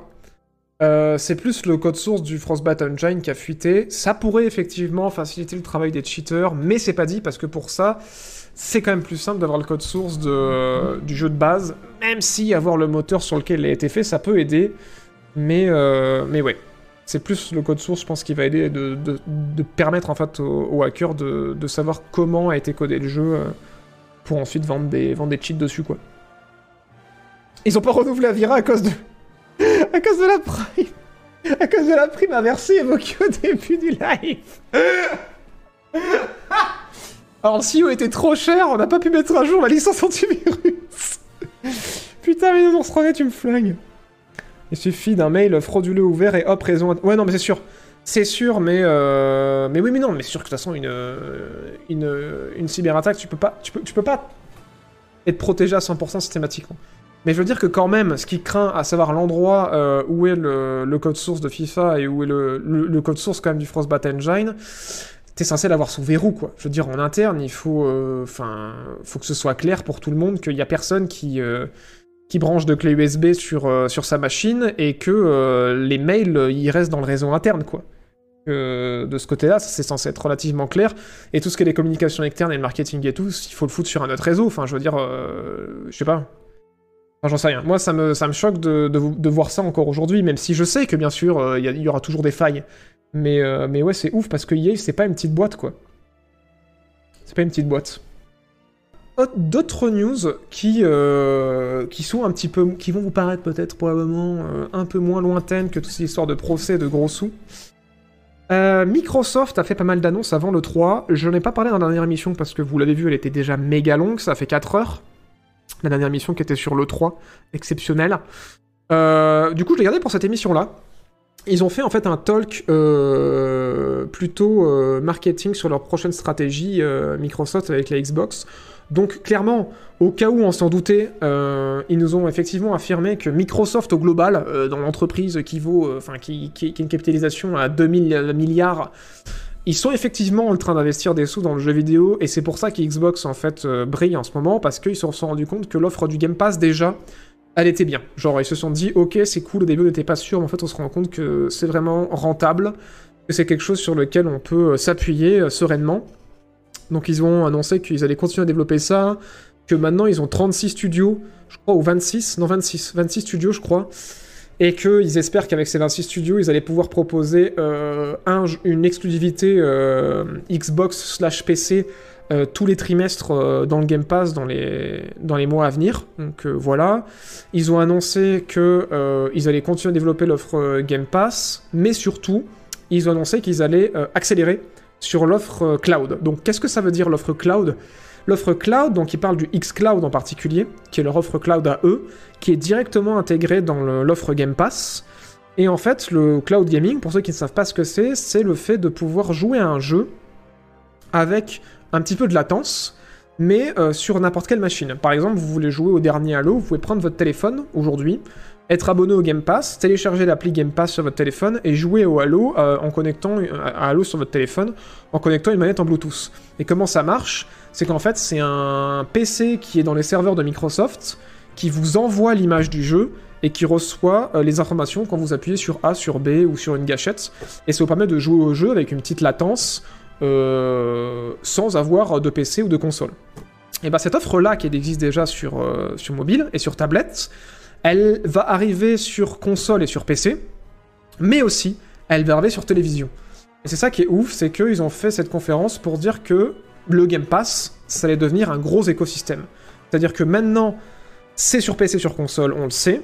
C'est désormais sur tablette et, téléphone en cloud, et ça va arriver sur télévision euh, en cloud, mais ils ont l'intention aussi de le faire arriver sur euh, PC en cloud dans un moteur de recherche comme par exemple Chrome, Firefox, Opera. Euh, en cloud aussi, pour concurrencer bah, Google, avec son Stadia qui s'en sort pas du tout, et Luna avec son Amazon qui on ne sait pas si ça va être bien, et PlayStation bien sûr avec son Now mais qui a clairement pas les épaules et les finances pour concurrencer Microsoft sur ce domaine-là, je pense malheureusement, spoiler alert. Et, euh, et du coup c'est assez ouf parce que ça veut dire quand même que avec tout ce système-là, et leur volonté de faire du cross-platform et du cross-play. Donc le cross-platform, c'est que tous les joueurs de tous les supports peuvent jouer ensemble, et le cross-play et le play anywhere, ça veut dire que vous pouvez commencer une partie sur votre téléphone, la continuer sur votre PC et la finir sur votre Xbox dans votre salon. Bah elle va s'étendre encore plus, puisque maintenant vous pourrez jouer sur une télévision où il n'y aura même plus de PC, il n'y aura même plus de console, quoi. C'est quand même assez ouf pour, euh, pour l'offre qu'il va mettre en place, et ce qui montre pas mal euh, l'objectif de, de Microsoft à ce niveau-là. Et je trouve ça assez impressionnant parce que j'avoue que le, le coup de la Smart TV, je l'avais pas vu venir, quoi. Donc, euh, donc ça, c'est assez dingos euh, de ce côté-là. Qu'est-ce qu'ils nous ont appris d'autre aussi? Ils nous ont appris que ils allaient aussi coupler cette euh, technologie-là euh, à la Xbox, à savoir que quand vous allez jouer à un jeu sur le Game Pass qui vous intéresse, vous allez commencer à le télécharger sur votre console, mais que vous avez même plus à attendre la fin du téléchargement, parce que si vous, pouvez, si vous voulez commencer à y jouer, eh ben vous pourrez, et en fait vous allez commencer à jouer au jeu en cloud, et quand le jeu euh, sera fini de télécharger, eh ben vous pourrez switcher sur la version locale pour ne plus avoir cette latence, et potentiellement ne pas avoir d'artefacts sur votre écran, parce qu'on sait, le cloud c'est de l'encodage vidéo, donc des fois c'est un peu plus dégueu que quand le jeu, enfin souvent en fait, c'est tout le temps plus dégueu que quand le jeu est installé en local sur votre machine. Et, euh, et ça de sans transition quoi. C'est-à-dire qu'on en est arrivé à un point où sur console et sur PC, on pouvait commencer à installer les jeux et commencer à y jouer avant que l'installation soit terminée. Bah là on en arrive à un point où on peut commencer à jouer au jeu quand on a envie d'y jouer et ensuite euh, sans transition on passe euh, sur le jeu installé en local quand il est téléchargé. Ce qui est assez ouf comme technologie, même si ça va être gourmand en bande passante, on va pas se mentir. Voilà, voilà. Et, euh, ils- et aussi, ils en ont profité pour euh, foutre des petits tacles, euh, des petits à la concurrence, notamment Luna et Stadia indirectement pour eux clairement indiquer qu'ils ont déjà un écosystème et qu'ils n'ont pas du tout peur de ces offres cloud-là. Et euh, foutre des petits tacles aussi à Sony en, en insistant sur le fait qu'en fait, ouais, leur, leur- écosystème euh, Game Pass et, euh, et xCloud, ça va être fait pour en fait jouer à des jeux récents, des jeux performants dans des, dans des qualités pas possibles, et pas jouer à des jeux qui sont vieux de 5 ans ou de 10 ans, et du coup, euh, ça fait un petit peu du gros. Euh, de la part de notre petit ami Phil Spencer, qui fout des petits coups de béquille à Sony dès qu'il en a l'occasion. Et du coup, bah, tout ça, c'est assez cool pour nous, hein, en fait. euh, pour nous, joueurs PC, pour nous, euh, joueurs euh, Xbox. Et par contre, c'est pas très cool pour les joueurs PlayStation pour une seule et même raison. C'est qu'ils ont complètement confirmé que les studios qu'ils ont achetés, hein, ils allaient faire des jeux pour tout le monde, mais pas pour PlayStation, quoi. Tous les prochains jeux Bethesda, après Deathloop, euh, donc Arkane, euh, ID Software, Bethesda... euh, les développeurs de Wolfenstein, je ne me rappelle plus le nom. Tango Non, Tango, euh, Tango c'est aussi Bethesda, mais du coup c'est euh, Evil Within. et euh, Machine Games, donc c'est développeurs de, Wolfenstein, tous ces, développeurs-là, et les développeurs de Hellblade, les développeurs de Psychonauts 2, tous ces gens-là, en fait, vont faire des jeux pour, Microsoft, hein, et pas pour PlayStation, et du coup, Bethesda ont fait un communiqué pour dire on est désolé, mais en fait, c'est comme ça. C'est comme ça, et, euh, on aimerait distribuer euh, le jeu sur PlayStation aussi, mais on a... En fait, c'est ça fait partie du deal, quoi. Donc... euh, donc ouais, Microsoft qui s'énerve, hein, qui s'énerve, mais vraiment, vraiment beaucoup. hein. Et, c'est tout ce dont Xbox avait besoin, parce qu'en fait, quand on n'a pas, pas Microsoft au-dessus de nous, qui a des sous à plus en pouvoir, effectivement, PlayStation et même Nintendo, euh, si Microsoft continue à, injecter beaucoup de thunes dans le gaming, ils vont commencer à en chier. hein. Parce que euh, ils ont de la thune Microsoft, hein. donc s'ils décident que le gaming c'est l'avenir et qu'ils vont mettre des milliards dedans, euh, il va falloir avoir les reins solides. hein. Et Nvidia GeForce Now, bah le truc Nvidia, Nvidia GeForce Now, c'est que il y a déjà un problème, c'est qu'il y a des développeurs qui bloquent euh, leurs jeux sur GeForce Now. Donc le Nvidia GeForce Now, je pense que c'est l'offre la plus intéressante qu'on ait actuellement sur PC, parce qu'on peut installer les jeux qu'on a et on n'a pas besoin de les racheter. Mais euh, l'offre Game Pass c'est un peu différente dans le sens que c'est des les jeux qui y sont ont des deals dessus qu'il n'y a pas besoin de les acheter et que c'est un système d'abonnement qui va vous permettre en fait d'accéder à un max de jeux juste pour un système, juste sans payer un abonnement. Alors que GeForce Now c'est complètement différent, vous louez une machine distante pour jouer à des jeux que vous possédez déjà en fait. On vous donne pas des jeux avec la location quoi. Alors que là, euh, Xbox c'est vraiment en mode bah tu loues euh, le service qui comprend les jeux et qui comprend euh, le cloud quoi. C'est vraiment violent quoi. C'est ça, va être difficile en fait pour la concurrence d'arriver à faire quelque chose de sérieux. Parce que le problème que vont avoir, c'est que ceux qui ont les reins solides comme Amazon et, et Google, et même Apple, le problème c'est que ils sont nouveaux dans le gaming, contrairement à Xbox. Il leur manque un écosystème. euh, et ils galèrent en fait à se faire une place, à se faire un nom. Et Amazon et Google qui rincent de thunes euh, leur nouveau studio, ça marche pas, et ils finissent par les fermer ou annuler les jeux. Donc du coup, ils se cassent la gueule. Donc en fait, c'est carrément un no match pour le moment. Et euh, même si technologiquement ils arrivent à suivre, il n'y a pas de jeu, il n'y a pas de raison d'aller là-bas, et leur offre euh, comprennent pas le- le public en fait, contrairement là où euh, Xbox comprennent leurs consommateurs. Et Microsoft comprend ce consommateur aussi. Et de l'autre côté, en face, t'as euh, Nintendo qui est complètement largué. euh, du, point de vue du consommateur. hein. Il s'en sort très bien Nintendo, hein, il n'y a aucun souci à avoir. Mais du point de vue des mouvements pro-consommateurs comme le Game Pass, ils sont un peu largués. Euh, et PlayStation qui essaie, de ra- qui essaie de rattraper les wagons avec son PS Now et son offre de cloud, euh, ils sont pas du tout largués. Ils savent très bien ce qu'il faut faire PlayStation. Mais le problème, c'est que ils n'ont pas les moyens euh, de Microsoft, quoi. Et je pense que c'est ça qui, va leur tomber sur le coin de la gueule à un moment donné, c'est que euh, eux, ils vont pouvoir faire de la thune avec, sur PC grâce à Steam et grâce à Epic, qui vont potentiellement signer des exclus avec eux. Et ils vont faire de la thune en vendant leurs consoles et en vendant leurs jeux euh, qui vont, on leur souhaite, avec une qualité incroyable. Mais le problème, c'est que c'est pas ce qui va démocratiser le jeu. Et là, Xbox, ils ont une logique Epic Games, c'est-à-dire on a de la thune en masse. Du coup, on va faire venir les joueurs en leur proposant des offres qu'ils pourront pas refuser. Comme Epic avec ses jeux gratos toutes les semaines. Et là, Xbox avec ses 200 jeux pour 9 balles euh, par mois. Ils changent en plus toutes les semaines, donc c'est même pas les mêmes 200 jeux tout le temps, quoi. C'est même quand tu les as tous faits, t'en as encore. Et en plus, qui te permettent d'y jouer euh, en streaming, même sur des supports euh, qui sont pas censés faire tourner les jeux, quoi. Donc ouais, c'est c'est d'une violence. Ouais, c'est clairement Epic et, Xbox en ce moment, c'est c'est énervé ce qu'ils font. hein. Et c'est vrai que bah ouais, quand quand, quand tu débarques ou quand t'es là depuis un petit moment, c'est difficile en fait de te dire bah non en fait non non je vais pas prendre Love Game Pass parce que euh, parce que non en fait je suis pro PlayStation ou euh, non je suis pro euh, je suis pro euh, Nintendo ou non je suis pro euh, j'achète mes jeux tu vois genre parce que tu peux être ça aussi hein. moi j'avoue que j'aime posséder mes jeux quand même hein. J'ai envie d'avoir mes jeux dans ma bibliothèque j'ai envie de, pouvoir les prêter aussi mais c'est vrai qu'à un moment donné, quand on te dit, vas-y, pour 9 balles par mois, tu peux jouer à 200 jeux, dont tous les jeux des studios Microsoft qui sortent le premier jour de leur sortie, et même d'autres jeux de studios qui sont pas des studios Microsoft, mais qui sortent quand même le premier jour de la sortie, t'es un peu en mode, putain, euh, ouais, euh, 10 balles, 9-10 balles par mois, ça me fait 120 balles par an, ça me fait le prix de deux jeux par an. Au niveau du porte-monnaie, ça devient difficile, quoi. Donc, euh, donc ouais. Voilà, voilà. Qu'en pense le chat? Euh, Moi j'ai dit ce que j'en pensais, ça m'intéresse ce que vous en pensez vous. Est-ce qu'on va pouvoir jouer avec le Game Pass sur PlayStation? Non, c'est pas. Non, non. Spoiler, non. ça n'arrivera pas. Ça n'arrivera pas. Sugar Daddy, Microsoft, non mais c'est ça. Ils ont décidé de détruire la concurrence. Non mais c'est ouais, c'est en fait c'est ça qui, est très fort avec Microsoft, c'est qu'ils ont une logique de développement intelligente. C'est que le Game Pass ça existe depuis la sortie de Sea of Thieves. Ils ont testé le marché, ils ont laissé le bouche à oreille se faire. Les gens se sont dit set off c'est insane. Avec le bouche à oreille ça a explosé. Et quand c'est devenu euh, assez important, ils ont commencé à faire de la communication euh, autour. Et là, ça fait deux ans en fait que euh, ça commence à être le cœur de leur communication et que même à cette E3, on l'a vu, c'est leur argument numéro un. Alors que ça fait plusieurs années en fait qu'ils développent cette offre et que là, quand ils débarquent et qu'ils la montrent aux yeux de tout le monde, tout le monde est en mode, mais en fait, Xbox, ils ont tout compris. Mais en fait, ça fait longtemps qu'ils préparent ce truc, quoi. C'est pas nouveau. Pareil, le rachat de xCloud, c'est la même période. Ça fait super longtemps qu'ils préparent ça, en fait. Donc les mecs placent leurs pions. S'ils voient que ça marche pas, ils laissent leurs pions se faire bouffer, mais là où les pions euh, fonctionnent, ils les transforment en reines et, c'est parti.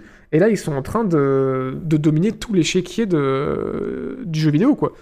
Enfin, à l'heure actuelle, après, je leur souhaite d'avoir de la concurrence parce que sinon, s'ils dominent le marché, c'est nous qui allons, être moins contents parce qu'on le sait, hein, comme avec, euh, avec euh, d'autres entreprises comme Nvidia, Intel ou même PlayStation, quand il y a une boîte qui domine un peu trop, euh, c'est le consommateur qui paye la facture. Alors quand la concurrence, on se retrouve dans des situations comme celle-ci actuellement, avec Epic et Xbox, qui sont les concurrents directs de Steam et PlayStation, qui dominent leurs marchés respectifs. Et, et ouais, on se dit, voilà, la concurrence nous profite, mais il faut que ça continue. Quoi. Faut pas que PlayStation se laisse faire, faudrait que Steam se réveille, et il faut que la concurrence continue, parce que sinon, euh, voilà, pour l'instant on en profite, mais il faudrait que ça continue pour nous, qu'il y ait une concurrence continue d'exister. Voilà, voilà. Je suis pro les trois, bah c'est tant mieux, c'est tant mieux, parce que, parce que voilà, il faut que la concurrence continue d'exister. Et tu peux acheter moins cher. Mais oui, c'est ça qui est ouf en fait, c'est qu'avec leur offre Game Pass, quand t'es abonné Game Pass, si tu veux acheter le jeu, ils te font même des réductions. Bon, bah, c'est indécent quoi. C'est indécent. Euh, comment les studios sont rentables avec ce système? Alors en fait, les studios sont rentables avec ce système parce que, comme pour Epic, euh, ils, leur, ils leur filent un gros gros chèque qui souvent rembourse la quasi-totalité du jeu pour les avoir dans le Game Pass. Donc déjà ça, ça les rince de ouf parce que les studios sont en mode notre jeu est pas encore sorti et déjà on est rentable euh, ou déjà on a remboursé le coût de développement. Donc putain, tu m'étonnes qu'ils sont contents. Et en plus derrière, euh, ils les payent au nombre de téléchargements. Genre en gros, euh, si ton jeu fait deux heures, tu peux recevoir autant de sous que euh, des jeux qui sont des roguelikes où les gens vont passer 200 heures dessus parce que tout ce qui compte, c'est le nombre de fois qu'il va être téléchargé ton jeu. Et, euh, et du coup, les développeurs sont trop contents. Ils sont trop contents parce qu'ils reçoivent des méga chèques de la mort, et en plus de ça, quand le jeu sort sur Game Pass, ils reçoivent des bonus en fonction du nombre de fois que c'est téléchargé, euh, et du coup, c'est tout bénef parce que Xbox sont contents de vendre plus de Game Pass parce que l'offre est plus alléchante, de vendre des consoles ou des Windows parce que euh, les gens veulent arriver sur PC ou, dans l'écosystème, et que les gens restent dans l'offre parce qu'il y a des nouveaux jeux hyper intéressants qui arrivent, donc en fait, c'est euh, gagnant-gagnant, quoi. Donc, euh, donc ouais, ouais. Merci, euh, commandant, commandant Blee, pour les 5 euros, merci beaucoup. Euh, bonne fête en avance, JB, j'attends ta prochaine vidéo avec impatience et je voulais aussi savoir si tu allais faire un test sur le premier jeu next-gen Ratchet Clank, merci à toi. Et, euh, et à tes vidéos, continue, on a besoin de toi. Oh, c'est trop mignon. Merci, commandant Blee, merci pour les 5 euros et merci Dr. Salz pour le deuxième mois, merci infiniment. Et euh, je sais pas si je ferai un test de Ratchet Clank, euh, je l'ai pas encore commencé, j'ai fait le- le- l'ancien que j'avais pas fait, le remake du tout premier. C'est très cool. Mais ouais, je pense que je vais le faire, on verra s'il y a un test. Mais là déjà, j'ai Cyberpunk à finir, la vidéo des indés à sortir, et après d'ailleurs une vidéo un peu spéciale aussi à, euh, à, sortir également, qui vont prendre pas mal de temps. Donc ce sera pas dans l'immédiat, mais ouais, pourquoi pas, ça pourrait être cool. Euh, ce qu'il faudrait surveiller et qui changeront peut-être la donne, ce sont les Chinois avec les studios que l'on connaît à peine. Ouais, carrément. Totalement d'accord avec toi. Moment, c'est drôle parce que Sony s'était moqué de Xbox avec la connexion online en continu sur l'Xbox 360 avec leurs petites vidéos remises de jeux. Aujourd'hui, c'est Microsoft qui fait Nous, on aime les gamers, si vous voulez nous payer 80 balles, un jeu. Ouais, carrément. Mais c'est ça qui est intéressant, c'est que c'est super intéressant l'exemple que tu donnes, Nononce René, parce que ils s'étaient foutus de la gueule de Xbox, Sony à l'époque de la PS4, et ils avaient raison. Ils avaient raison parce que Microsoft, ils avaient dominé le marché avec la, avec la 360 et ils se sont assis sur, euh, oui, allongés sur leur laurier, carrément, j'ai envie de dire, euh, en disant bah c'est bon, en fait on domine le marché, donc nous on peut se, on permettre de vendre la prochaine Xbox 100 balles de plus que la prochaine PlayStation parce qu'on met une, une caméra dedans. On peut se permettre de interdire aux gens de, de revendre leurs jeux. Et en fait, on peut se permettre de leur euh, limiter euh, à, je sais pas combien c'était, 5 ou 10 personnes, comme sur Steam. Tu pouvais prêter tes jeux Xbox qu'à un nombre limité de personnes, même quand t'avais la copie physique, même quand t'avais le jeu en physique. Donc c'était le DRM, mais genre x 8000, et c'était horrible. Et on, avait très peur. Moi, je me rappelle à cette époque-là, je me rappelle avoir suivi ce T3 en direct. Et après la conférence Xbox, j'avais peur, je m'étais dit, mais est-ce que euh, on va bouffer du DRM tout le temps? Est-ce que c'est la fin de la vente de jeux Est-ce que tout va être avec du DRM quoi? Et j'avais super peur et j'étais trop content de voir que avec la PS4, euh, Sony, ils ont récupéré le, coche en disant mais non, nous en fait on est 100 balles moins cher que la Xbox et il y aura pas de DRM. Vous pouvez prêter vos jeux, vous pouvez les revendre, euh, mais allez-y, let's go quoi. Et c'est comme ça qu'ils ont gagné le marché avec cette communication là pro-consommateur, et c'est comme ça que ça s'est inversé. C'était plus la 360 qui dominait le marché sur la génération suivante, c'était la PS4. Et du coup, bah ouais, Xbox se remis en question, et Xbox maintenant propose le Game Pass, et c'est pour ça que maintenant c'est peut-être Sony qui va, euh, qui va perdre cette guerre-là s'il se bouge pas le cul, et, euh, et que c'est peut-être pour ça qu'après Xbox vont nous la mettre sur la prochaine génération. C'est pour ça qu'il faut se dire que vraiment les grosses entreprises comme ça, vous avez pas de copains. C'est tous des raclures. hein. Nintendo, euh, Sony, Xbox, dès qu'ils pourront faire du fric, ils vont en faire. Là, ils sont gentils parce qu'il y a de la concurrence et ils essaient de vous faire venir chez eux. Et c'est pour ça que c'est trop bien et c'est intéressant pour nous la concurrence. Mais c'est pas vos potes, quoi. Ils font pas les trucs parce que ils sont gentils et que ils ont envie de vous faire plaisir. Non, non, ils font les trucs pour vous faire venir. Et nous, on y va parce que c'est intéressant. Et c'est tout. Et euh, c'est pour ça qu'il faut faire attention de pas porter allégeance à, euh, à un constructeur et de vraiment aller chez, chez, euh, chez celui chez qui c'est le plus intéressant. Tout le temps, quoi. Il faut pas hésiter à changer de bord parce que, euh, parce que sinon vous allez vous faire baiser. Enfin, moi, je plains ceux qui avaient une Xbox, qui avaient une Xbox One et qui n'avaient que ça, quoi. Et, euh, et comme j'ai euh, et comme j'ai plein euh, aussi ceux qui, enfin systématiquement ceux qui n'avaient pas la bonne console en fait. hein. c'est après c'est une question de point de vue. hein. Certains étaient très, très contents d'avoir la Xbox One plutôt que la PS4, mais mais voilà, c'est pareil, hein. et puis il y a peut-être des gens qui nous plaignent, qui sont sur Nintendo, qui disent non, mais de toute façon, le PS4 euh, Xbox One ou euh, PS5 euh, Xbox Series X, c'est éclaté, Nintendo, c'est trop bien. C'est juste une question de point de vue de vos intérêts, mais n'oubliez pas que c'est que la concurrence qui nous apporte ce genre de choses, et qu'il n'y a que grâce à ça qu'en fait on peut profiter du jeu vidéo à moindre coût, et que le jeu vidéo se démocratise. C'est juste grâce à la concurrence, hein. c'est pas grâce à papa Xbox ou à papa PlayStation, hein. faut, bien se mettre ça en tête, quoi. Yes, je me rappelle de la fameuse promo troll de Xbox. Mais oui, c'était trop drôle. C'était putain de trop drôle. Hein. Euh... How to... C'était quoi le truc? How to... euh, Give a game, je crois. On PlayStation? C'était ridicule. C'est ça. Euh, official, official PlayStation Use Game Instruction. Voilà. En, en gros, le, le, truc, le titre du truc, c'était euh, voilà, guide d'utilisation pour euh, vos jeux qui ont déjà été utilisés et installés. Alors. This is how you share your games on PS4. this is how you share your games on PS4.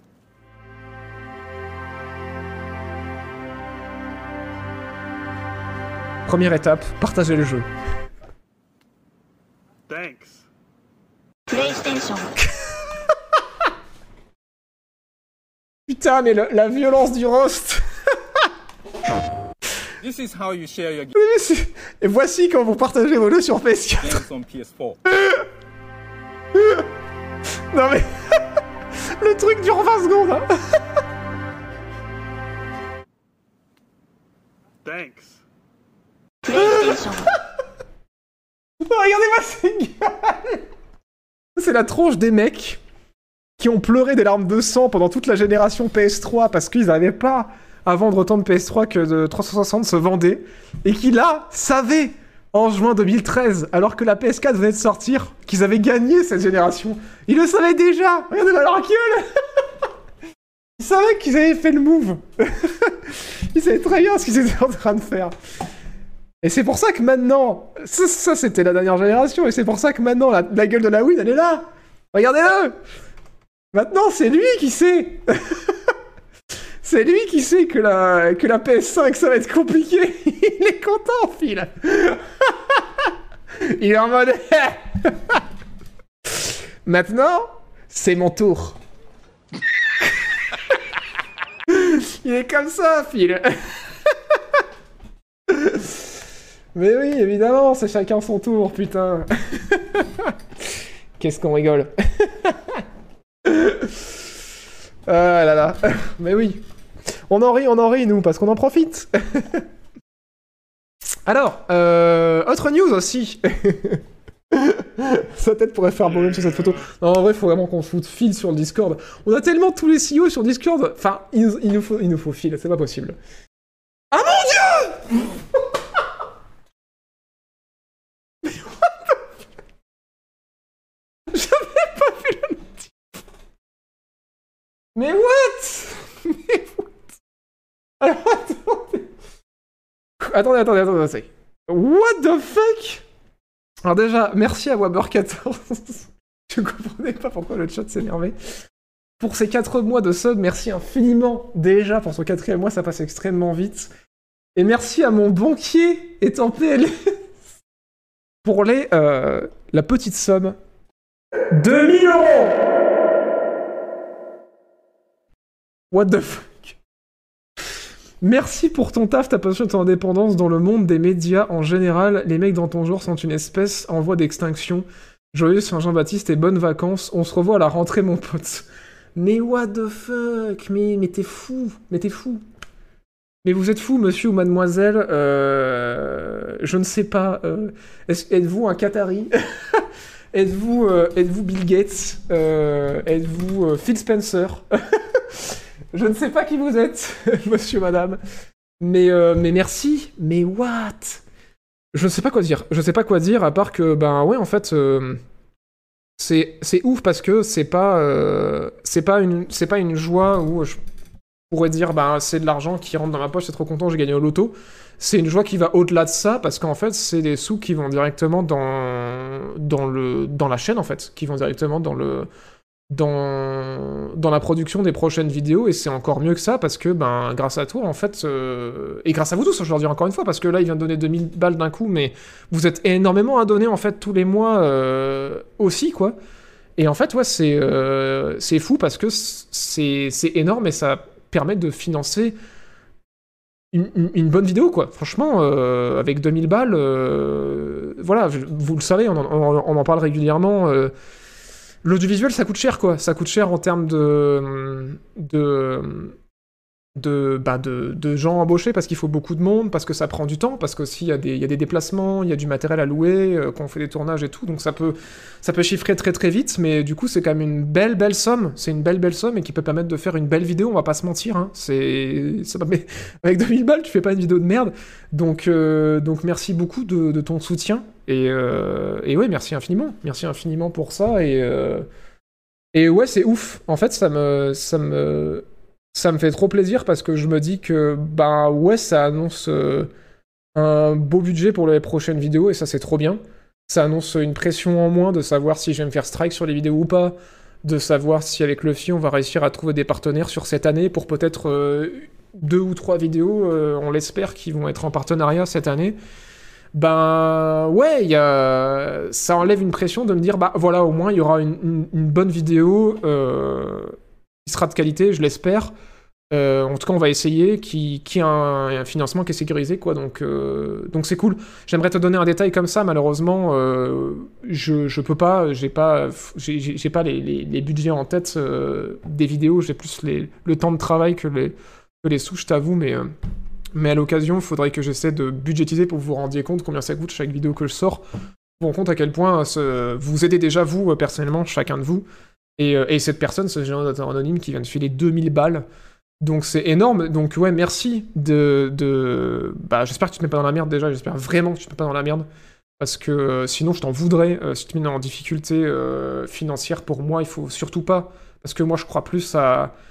au fait qu'on soit beaucoup à donner peu, euh, plutôt qu'il y ait une minorité de personnes qui donnent, énormément. Mais en tout cas, si voilà, tu te mets pas dans la merde et que c'est dans tes moyens et que ça te fait plaisir, ben merci beaucoup parce que même si c'est dans tes moyens, investir euh, 2000 euros dans la production de mes vidéos, euh, c'est beaucoup.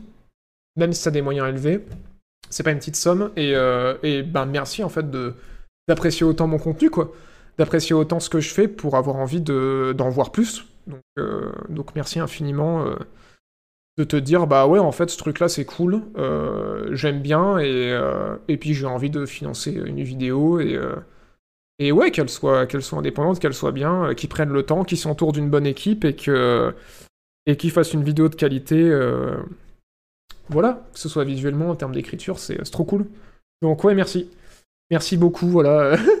je, pense que là il fallait quand même s'arrêter un petit moment pour, pour remercier le général d'amateur anonyme, mais j'en profite aussi pour insister aussi sur le fait que c'est fou ce qu'il fait ce monsieur-là, et ou cette madame, euh, on ne saura jamais, mais, euh, mais, mais vous, vous agissez aussi de la même manière euh, au quotidien en fait. Au quotidien, euh, qui que vous soyez, parce que merci aussi du coup à Valdarion 89 000, euh, non, euh, 9800, par, euh, 8900, j'en perds mes mots, pour ton prime, merci beaucoup, parce que quand vous donnez un prime ou quand vous donnez un sub ou quand vous faites un don, en fait, c'est ça peut vous paraître pas grand chose, même quand vous faites un don sur Tipeee aussi, vous donnez juste un euro ou quoi, vous dites ah c'est de la merde et tout, ça fait chier. En fait, non, c'est trop bien parce que, en fait, si vous êtes 2000 à donner euh, 1 euro, bah ça revient au même résultat que celui qu'on vient d'avoir maintenant, et du coup j'ai le même budget pour financer une vidéo. Et, euh, et du coup, c'est énorme en fait. De par votre nombre et de par le, le nombre de subs qui, qui grossissent, de, par nombre de personnes qui arrivent de plus en plus sur Tipeee, ça permet d'arriver à des budgets sérieux pour produire des trucs cool quoi. Parce que c'est cool de rester indépendant, mais c'est aussi cool quand t'as les moyens de tes ambitions en restant indépendant quoi. Tu te dis putain, euh, genre là vraiment, je peux, euh, je peux bosser avec du monde, on peut, euh, on peut, on peut faire une belle vidéo et, et ça fait plaisir quoi. Donc, donc ouais, j'ai un peu de mal à réaliser en fait, comme toujours. Et bien sûr, même ceux qui ne donnent pas, euh, vous aidez énormément parce que par votre présence sur ce stream en fait, vous faites remonter le stream dans les recommandations et, euh, et du coup, bah en fait, vous donnez de la visibilité à des gens qui me découvrent peut-être, qui ont peut-être euh, donné leur prime pendant ce stream là, qui ont peut-être sub, qui ont peut-être fait un don et du coup, bah juste par votre présence, vous aidez. Et pareil sur YouTube, quand vous regardez mes vidéos. C'est pas les vues qui comptent en fait, c'est le, le nombre de minutes que vous allez regarder qui envoie un message à l'algorithme. Quand vous regardez 20 minutes une de mes vidéos, et ben l'algorithme il se dit putain, cette vidéo doit être bien, faut que je la montre à des gens qui ne, connaissent pas ce youtubeur.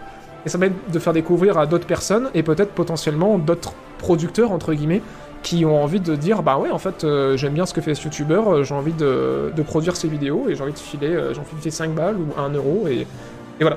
Donc euh, merci beaucoup à vous tous quoi, merci beaucoup à vous tous euh, de- par, la visibilité que vous m'offrez euh, déjà de faire le métier que je fais. Et, euh, et merci à tous les producteurs en fait. hein. Euh, je vous appelle les gens maçons pour, euh, pour rigoler, vous êtes vraiment les gens maçons. Mais, euh, mais ouais, la réalité c'est que vous êtes des, producteurs de contenu en fait. Il faut vraiment que vous preniez conscience de ça parce que il y a beaucoup de gens qui voient ça comme un don. Mais en fait, euh, c'est pas un don, hein. c'est pas un truc euh, où genre... euh, moi je vois pas ça comme un tips dans le sens que... Vous... Ça va pas dans ma poche, quoi. C'est pas comme un barman qui vous sert un verre, vous le kiffez, vous filez un euro dans sa poche c'est vraiment de la production. Il faut vraiment prendre conscience de ça, que tout ce que vous allez voir prochainement sur la chaîne, c'est des choses que vous avez produites, quoi. C'est pas, pas un truc qui apparaît comme par magie. Il y a besoin de sous pour faire ce que je fais, et c'est grâce à vous que c'est possible, quoi. Donc, il faut vraiment prendre conscience de ça. C'est voilà. euh, moi, j'ai mon salaire que je que je débloque de la chaîne euh, tous les mois en fonction des des heures que je fais, mais euh, c'est pas indexé comme euh, le CEO d'Activision sur euh, le nombre de vues que je vais faire. hein. Moi, j'ai mon salaire qui est fixe tous les mois et tout ce qui est en plus, c'est pour les salaires des autres gens avec qui je travaille, pour les déplacements, pour l'achat des infographies, pour l'achat de matériel, pour l'achat de... Alors l'achat de matériel, là ça va, hein, j'ai mis mon, matériel à jour, ça n'a pas bougé, mais pour le, le renouvellement des licences des logiciels, etc., il faut vraiment prendre conscience que c'est de la production pure. Voilà. Soyez conscients de ça parce que chaque euh, euro qui sont investis euh, sont directement réinvestis. hein. Euh, je ne suis que la plateforme de passage, quoi. Ça ne passe que par moi, mais ça s'arrête pas. Ça repart, pour produire des vidéos à l'avenir. Voilà, voilà.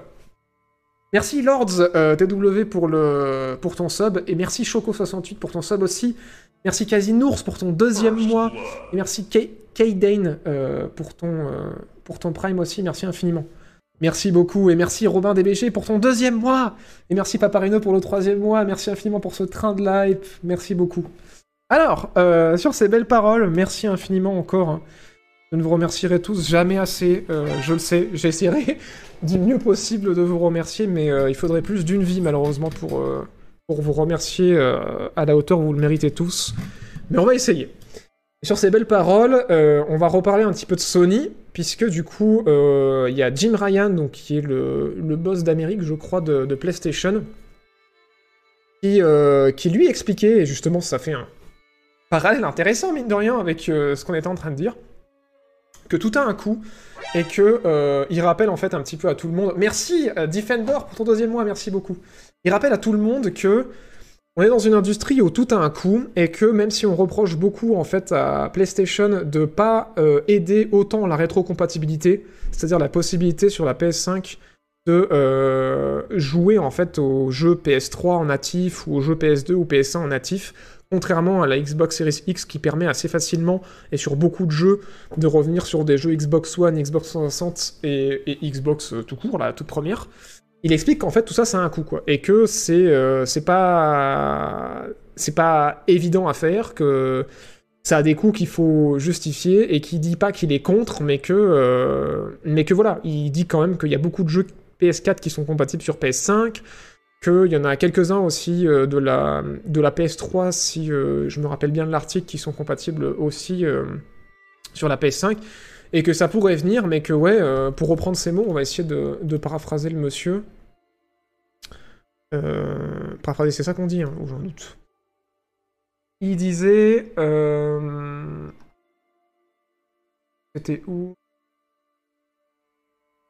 Voilà, que, que lui, il est, content, en fait, de des voilà. Ce qu'il est important de prendre en considération, on va même le traduire en français, peut-être que ce sera pas trop dégueu.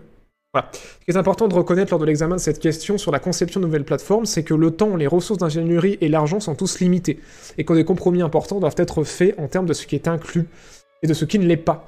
Et, euh, du coup, c'est assez intéressant parce qu'en fait, lui, ce qui sous-entend euh, Jim Ryan, euh, c'est qu'en gros, PlayStation ils, sont très attachés en fait à, à, leurs anciens jeux, ils sont très attachés à leur identité.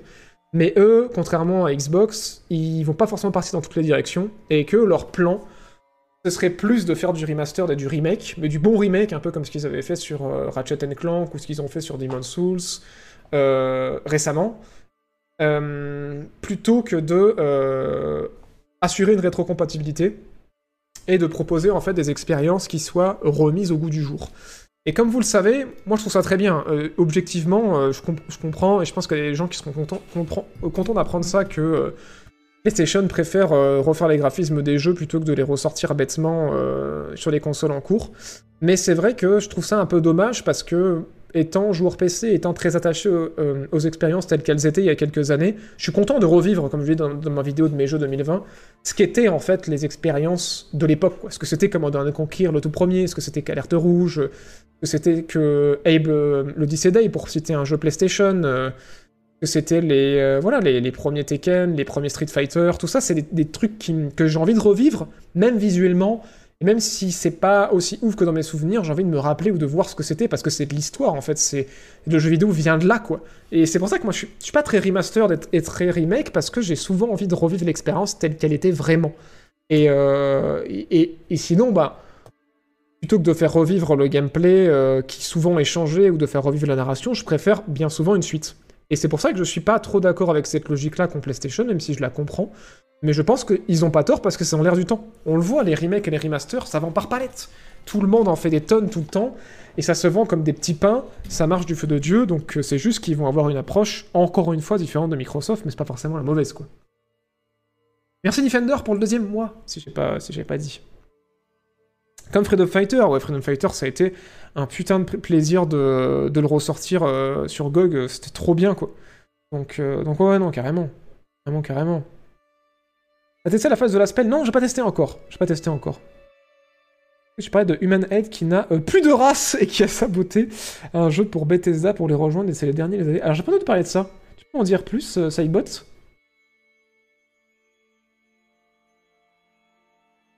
Human Head, ça n'existe plus, non? Human Head, c'était pas les développeurs de Prey 2 qui ont été fermés, il me semblait, non? Ou alors je confonds. C'est mon cas pour Zelda Ocarina of Time. Euh, euh, je déteste le remake 3DS, je préfère la 64. Mais ouais, après, et après, il y a l'aspect nostalgie aussi où tu peux être attaché au jeu tel qu'il était. hein. et ça, je le comprends aussi parfaitement. Même des fois, quand tu connais pas le jeu, de vraiment réexplorer ce que c'était, c'est quand même cool. Après, c'est dommage parce que des fois, tu peux avoir des trucs bloquants. Comme je dis un truc con, par exemple, euh, sur PC, tu relances les Command and Conquer et tu te dis. Ah merde, mais oui, en fait, c'est chiant parce que je pouvais pas mettre à la file euh, la production de plusieurs unités. Ou ah merde, c'est chiant parce que c'est clic droit au lieu de clic gauche pour faire cette action-là et, et c'est relou. Et du coup, bon, des fois, il existe des modes pour pallier à ça, donc c'est cool pour y jouer en 1080p ou pour y jouer en 16 neuvième. Donc c'est cool au moins d'avoir ce minimum de modes-là.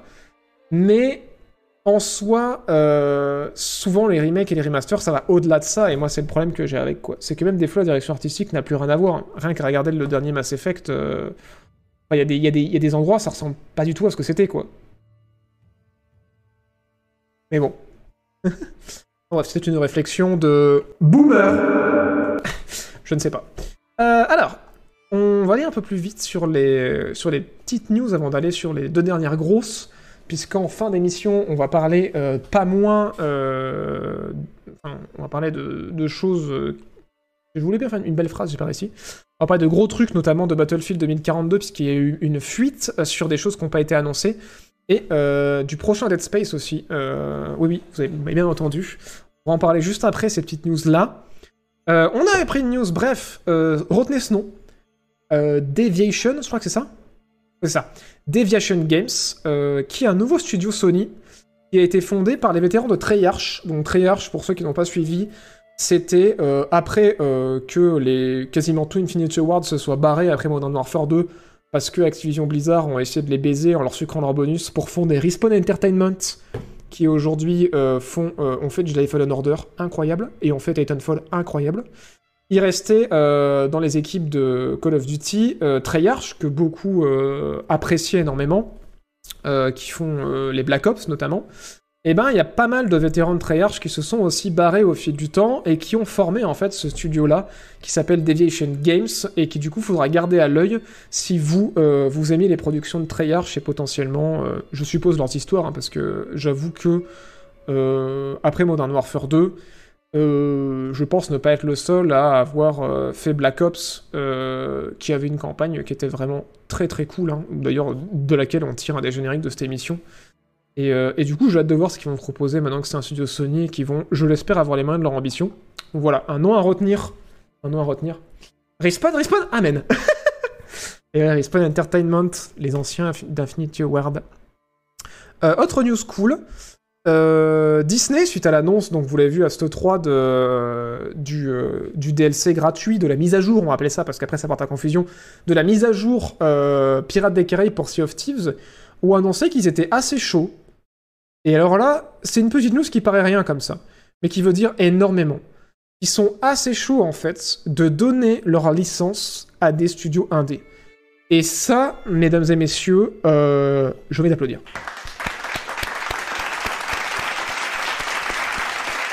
J'ai envie d'applaudir. Ma soundboard s'est éclatée toute seule, mais elle avait, pas tort en disant hier.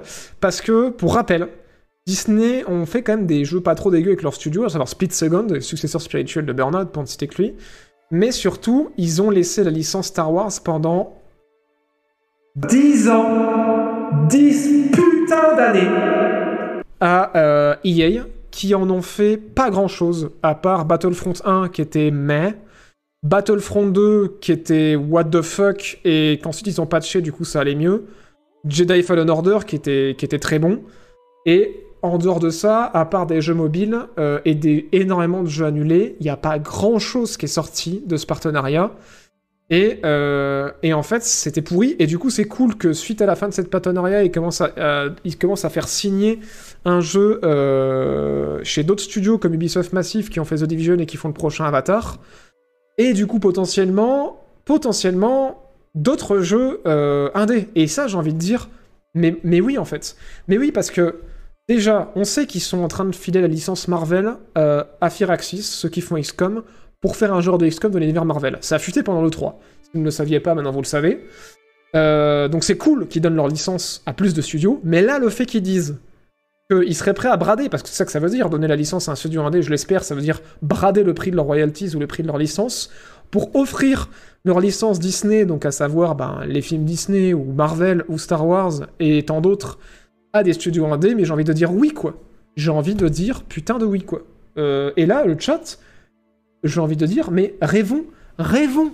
Qu'est-ce qui serait incroyable dans l'indé d'avoir dans un univers Marvel ou dans un univers Star Wars ou dans un univers Disney Et, euh, et ouais, et ouais, moi déjà, euh, sans parler d'indé, mais déjà tout ce qui s'annonce, ça me fait rêver, quoi. Le XCOM dans l'univers Marvel, mais j'ai envie de dire oui. Telephone Order, c'était trop bien. Mais, euh, mais ouais, moi, moi, moi j'aimerais, j'aimerais un cinématique platformer à la flashback ou à la inside dans l'univers Star Wars. Ça me ferait kiffer, ça me ferait kiffer. Genre, euh, ouais, pourquoi pas un jeu de, euh, qu'est-ce qu'on pourrait, qu'est-ce qu'on pourrait imaginer? Genre euh, un jeu de stratégie, un jeu stratégie dans l'univers de Pirates des Caraïbes? Ça aussi, ce serait cool. Qu'est-ce qu'on pourrait aller Non, franchement, c'est ce genre de truc, moi, ça me fait, ça me fait me dire, mais mais carrément, enfin, genre un Hotline Miami dans l'univers de de, euh, de de Deadpool. Genre, est-ce que ce serait pas génial un Hotline Miami avec Deadpool euh... Un Battle Royale Marvel? Non mais voilà. Je vous dis, faites-moi rêver. Black Flag en Pirates des Caraïbes. Ouais, après, bon, ça c'est pas un dé, mais... Euh... Mais non, franchement... Mickey et ses amis en Oh, vous êtes les pires Pourquoi? Pourquoi je vous demande votre avis, putain J'en ai marre Non, mais en tout cas, en tout cas, ça annonce de belles choses. Ça annonce de belles choses, déjà, qui donnent leur licence à un peu plus de monde, ouais. Et, euh, et aux indés, je dis, je dis ouais, quoi. Donc bon. Ils vont développer pour Picsou, c'est peut-être un détail pour. Il y a tellement de licences chez Disney que l'imagination peut partir loin. Non, mais c'est sûr. hein. Kingdom Hearts. Non, mais. Bon, après, c'est pas un dé. Mais. C'est pas un dé. Mais. Non, mais imaginez. Hearts of Iron. Star Wars. Bref. Smash avec licence Disney, ce sera incroyable. Mickey qui arrache la gueule à Iron Man.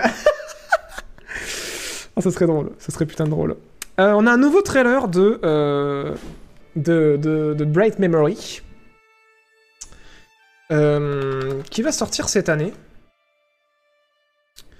Et j'aimerais votre avis sur ce jeu. Parce qu'il a l'air cool. Il a l'air, euh, il a l'air très très cool. JB fait les squats. Il a l'air très très cool. Et euh, en fait, pour ceux qui ne connaissent pas, c'est un petit studio qui, euh, qui fait un FPS à la euh, Shadow Warrior, ou Doom, si vous voulez. Qui, a qui est déjà sorti en fait, il y a, eu un- une expérience qui a été faite qui s'appelle Bright Memory, du coup qui est sortie sur Steam, que je n'ai pas essayé mais qui est extrêmement bien noté, 91% d'avis positifs sur Steam je crois. Et euh, qui apparemment est insane mais qui est très court et qui est une expérience plus qu'autre chose. Et là en fait ils vont en faire un jeu complet euh, qui s'appelle Bright Memory Infinite qui a été annoncé il y a un petit moment. Et il y a un nouveau trailer qui vient de tomber. Et euh, pardon c'est pas centré excusez-moi. Euh, qui a l'air super beau qui a l'air euh, d'avoir une flèche pas possible et euh, qui a l'air d'être euh, franchement inspiré visuellement. Et j'ai envie de vous demander mesdames et messieurs qu'est-ce que vous avez pensé du premier si vous y avez joué et qu'est-ce que vous pensez de ce jeu? Est-ce que j'ai raison de me, de me dire que ça pourrait être putain de bien? Ou est-ce que ça semble être mouillé Mais en tout cas, de ce qu'on en voit, j'ai l'impression de voir qu'aurait été Shadow Warrior s'il avait voulu être full next-gen. Voilà, voilà. Qu'en pense le chat? C'est cool, go préco. Non On me précommande Euh... C'est sur Switch?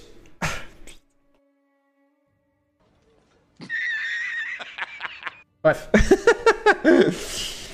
c'est trop bien. Ouais, vous l'avez testé le premier ou pas euh... Pas mal le nouveau Shadow Warrior. Non mais c'est ce que je disais. hein. C'est ce que je disais. Ça fait un peu Bulletstorm complètement. Ça m'a fait penser à Bulletstorm, ça fait penser à Shadow Warrior. euh, Enfin, c'est à tous ces jeux-là, ouais. Tous ces FPS euh, un petit peu énervé. Et, euh, et je trouve la direction artistique assez originale. Genre cette espèce de Japon médiéval avec des démons, mais où en fait c'est moderne parce que vous l'avez vu, il y a des avions, des armes à feu, des soldats futuristes, de la technologie. Enfin, genre, c'est assez cool. C'est cool. C'est Doom Une exclue Euh, C'est pas un exclu, non. C'est. euh, Ah, peut-être c'est pas sur Play. Attendez, on va regarder. On va demander à Google. Euh... Paf. Oula, j'ai trop de fenêtres ouvertes, ce quoi. On va demander à Google. mais non, je crois que c'est c'est sûr, c'est sur Xbox. Et je crois que c'est sur PlayStation aussi. Et c'est sur PC. Ouais, c'est ça. Sur toutes les consoles. Xbox euh, One, Xbox Series X, PS4, PS5 et PC. Et pas, pas, pas, toutes les consoles, c'est pas sur Switch. Pas sur Switch. Par contre, la Tesla qui fait un dérapage en plein milieu du thriller, ok. Ouais, bon, c'est pour montrer qu'il y aura des phases de conduite aussi, qui, à mon avis, vont être. euh, voilà. En JBS Corp, World Premiere. Vibe de Sekiro, Forza et Titanfall. Alors oui, le mélange est improbable. Mais, euh, mais ouais, non, ça a l'air cool. Je pense que le, ça va être très clairement du Bulletstorm et du Shadow Warrior, mais, euh, mais ça a l'air pas mal. Bon, voilà, j'ai envie de vous en parler, euh, ça me faisait plaisir. Et avoir votre avis là-dessus. Vous vous rappelez quand je vous disais que le monde est de plus en plus cyberpunk? Mesdames et messieurs, euh, ça va arriver malheureusement. Euh, Oculus est en train de, euh, de, voilà, de mettre en place un système pour intégrer... Euh... Enfin, Oculus. Mais je veux dire Facebook est en train de mettre en place un système pour intégrer en masse des pubs dans les applications Oculus et des publicités dans les, dans les applications, dans, les, dans les jeux Oculus. On, on s'y attendait. on s'y attendait, euh, même si vous fuyez la réalité dans votre casque VR, euh, la publicité vous retrouvera. Où que vous soyez, les corporatistes euh, vous donneront de la pub. vous n'y échapperez pas. Bon, alors, en soi, c'est une news à prendre de deux côtés. D'un côté, de se dire, putain, plein le cul de la pub. Même de trois côtés, j'ai envie de dire. D'un second côté, de se dire, putain, le cyberpunk est tellement proche et tellement long à la fois, c'est euh, déroutant. Puisque, euh, voilà, on va pouvoir se prendre de la pub euh, à 360 degrés, ça va être exceptionnel.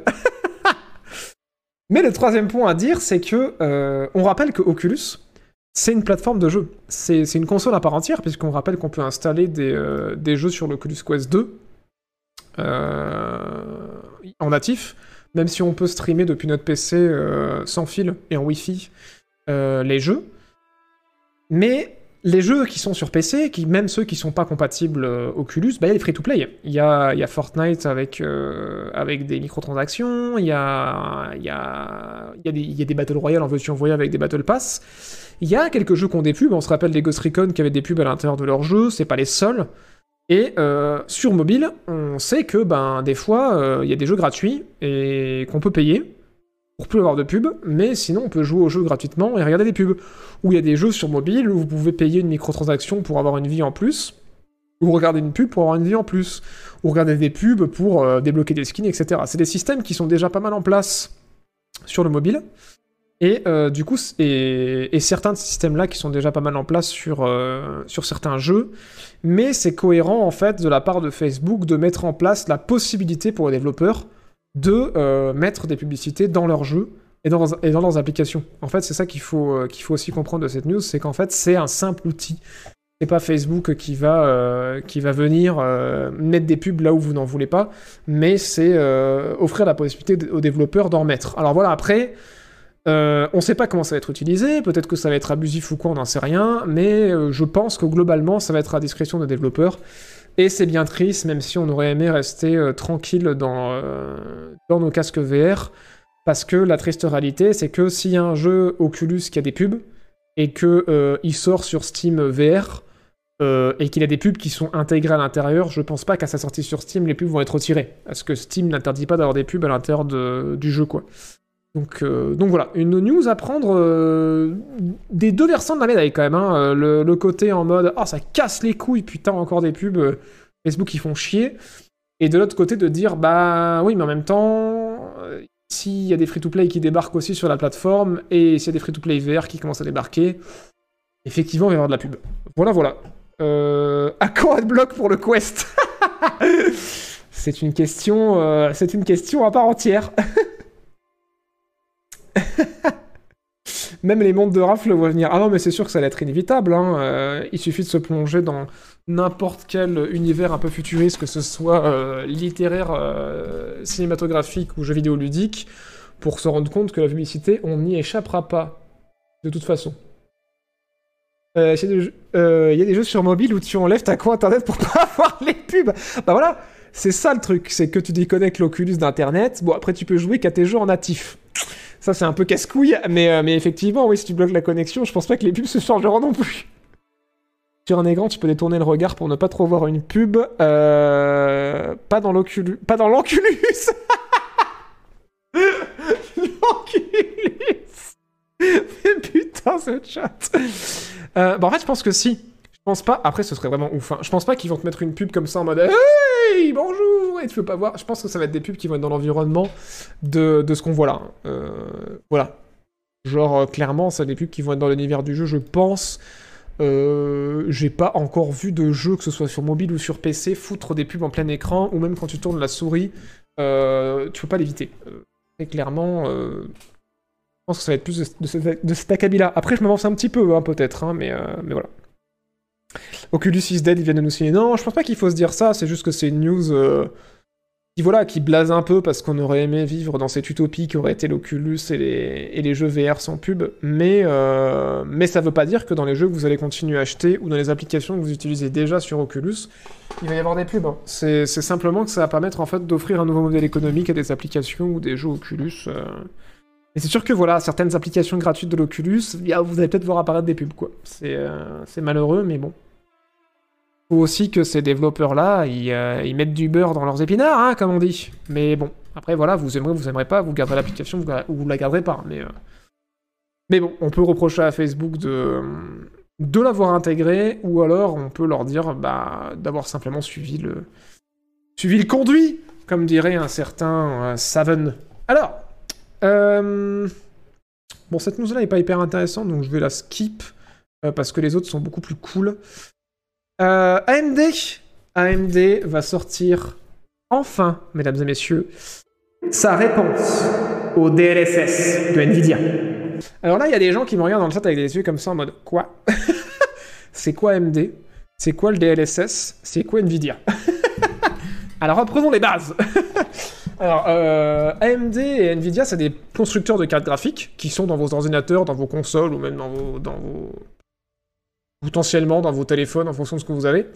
Et euh, il y a une technologie en fait qui a été mise en place par Nvidia, qui a été déposée, qui s'appelle le DLSS, parce que suite aux nouvelles technologies qui sont sorties dans leurs cartes graphiques, notamment le ray tracing, qui permet en fait d'avoir une nouvelle gestion de la lumière dans les jeux, qui est beaucoup plus réaliste, et, euh, et d'avoir des reflets qui sont réalistes dans les jeux aussi, par exemple dans une flaque d'eau, dans, un- dans une vitre, euh, et sont extrêmement gourmands. Et du coup, ils ont mis en place euh, la technologie DLSS en fait, qui permet en fait d'augmenter le nombre d'images par seconde par un traitement dont je vous passerai les détails parce que même moi-même je ne saurais vous l'expliquer en détail vous permettent en fait d'avoir un jeu plus fluide tout en gardant la qualité genre enfin pas la qualité qualité mais d'avoir un compromis entre la qualité et la fluidité et cette technologie était saluée par les joueurs depuis qu'elle est sortie en disant c'est ouf c'est le jour et la nuit avec ou sans euh, DLSS euh, genre les jeux c'est plus les mêmes et bah mine de rien ça permet en fait d'avoir quand même des jeux qui restent fluides tout en profitant de nouvelles technologies et AMD, ils étaient restés un peu sur la touche de ce côté-là parce que euh, niveau perf en ray tracing, euh, ils sont la ramasse, voilà.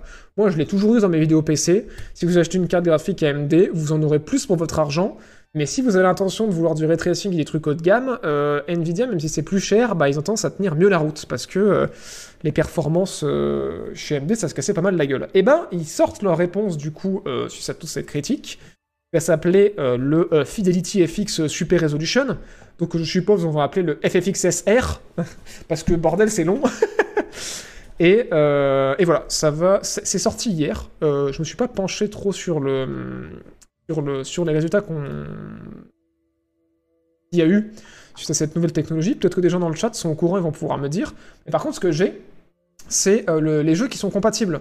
Et euh, donc du coup, le, dès, euh, depuis hier, il y a Heavy Genius 2, Anno 1800, Godfall, King's Hunt, Terminator Resistance et The Rift Breaker qui sont compatibles. Donc c'est cool, mais vont aussi être bientôt compatibles Baldur's Gate 3, Forspoken, Myst, Necromunda, Iron Gun, Resident Evil Village, euh, Blood Hunt, le super Battle Royale euh, de vampires qui va sortir dans pas longtemps, Farming Simulator 2022, Far Cry 6, euh, Dota 2, euh, Age of Eternity, et je crois que j'en oublié un, Asterigos.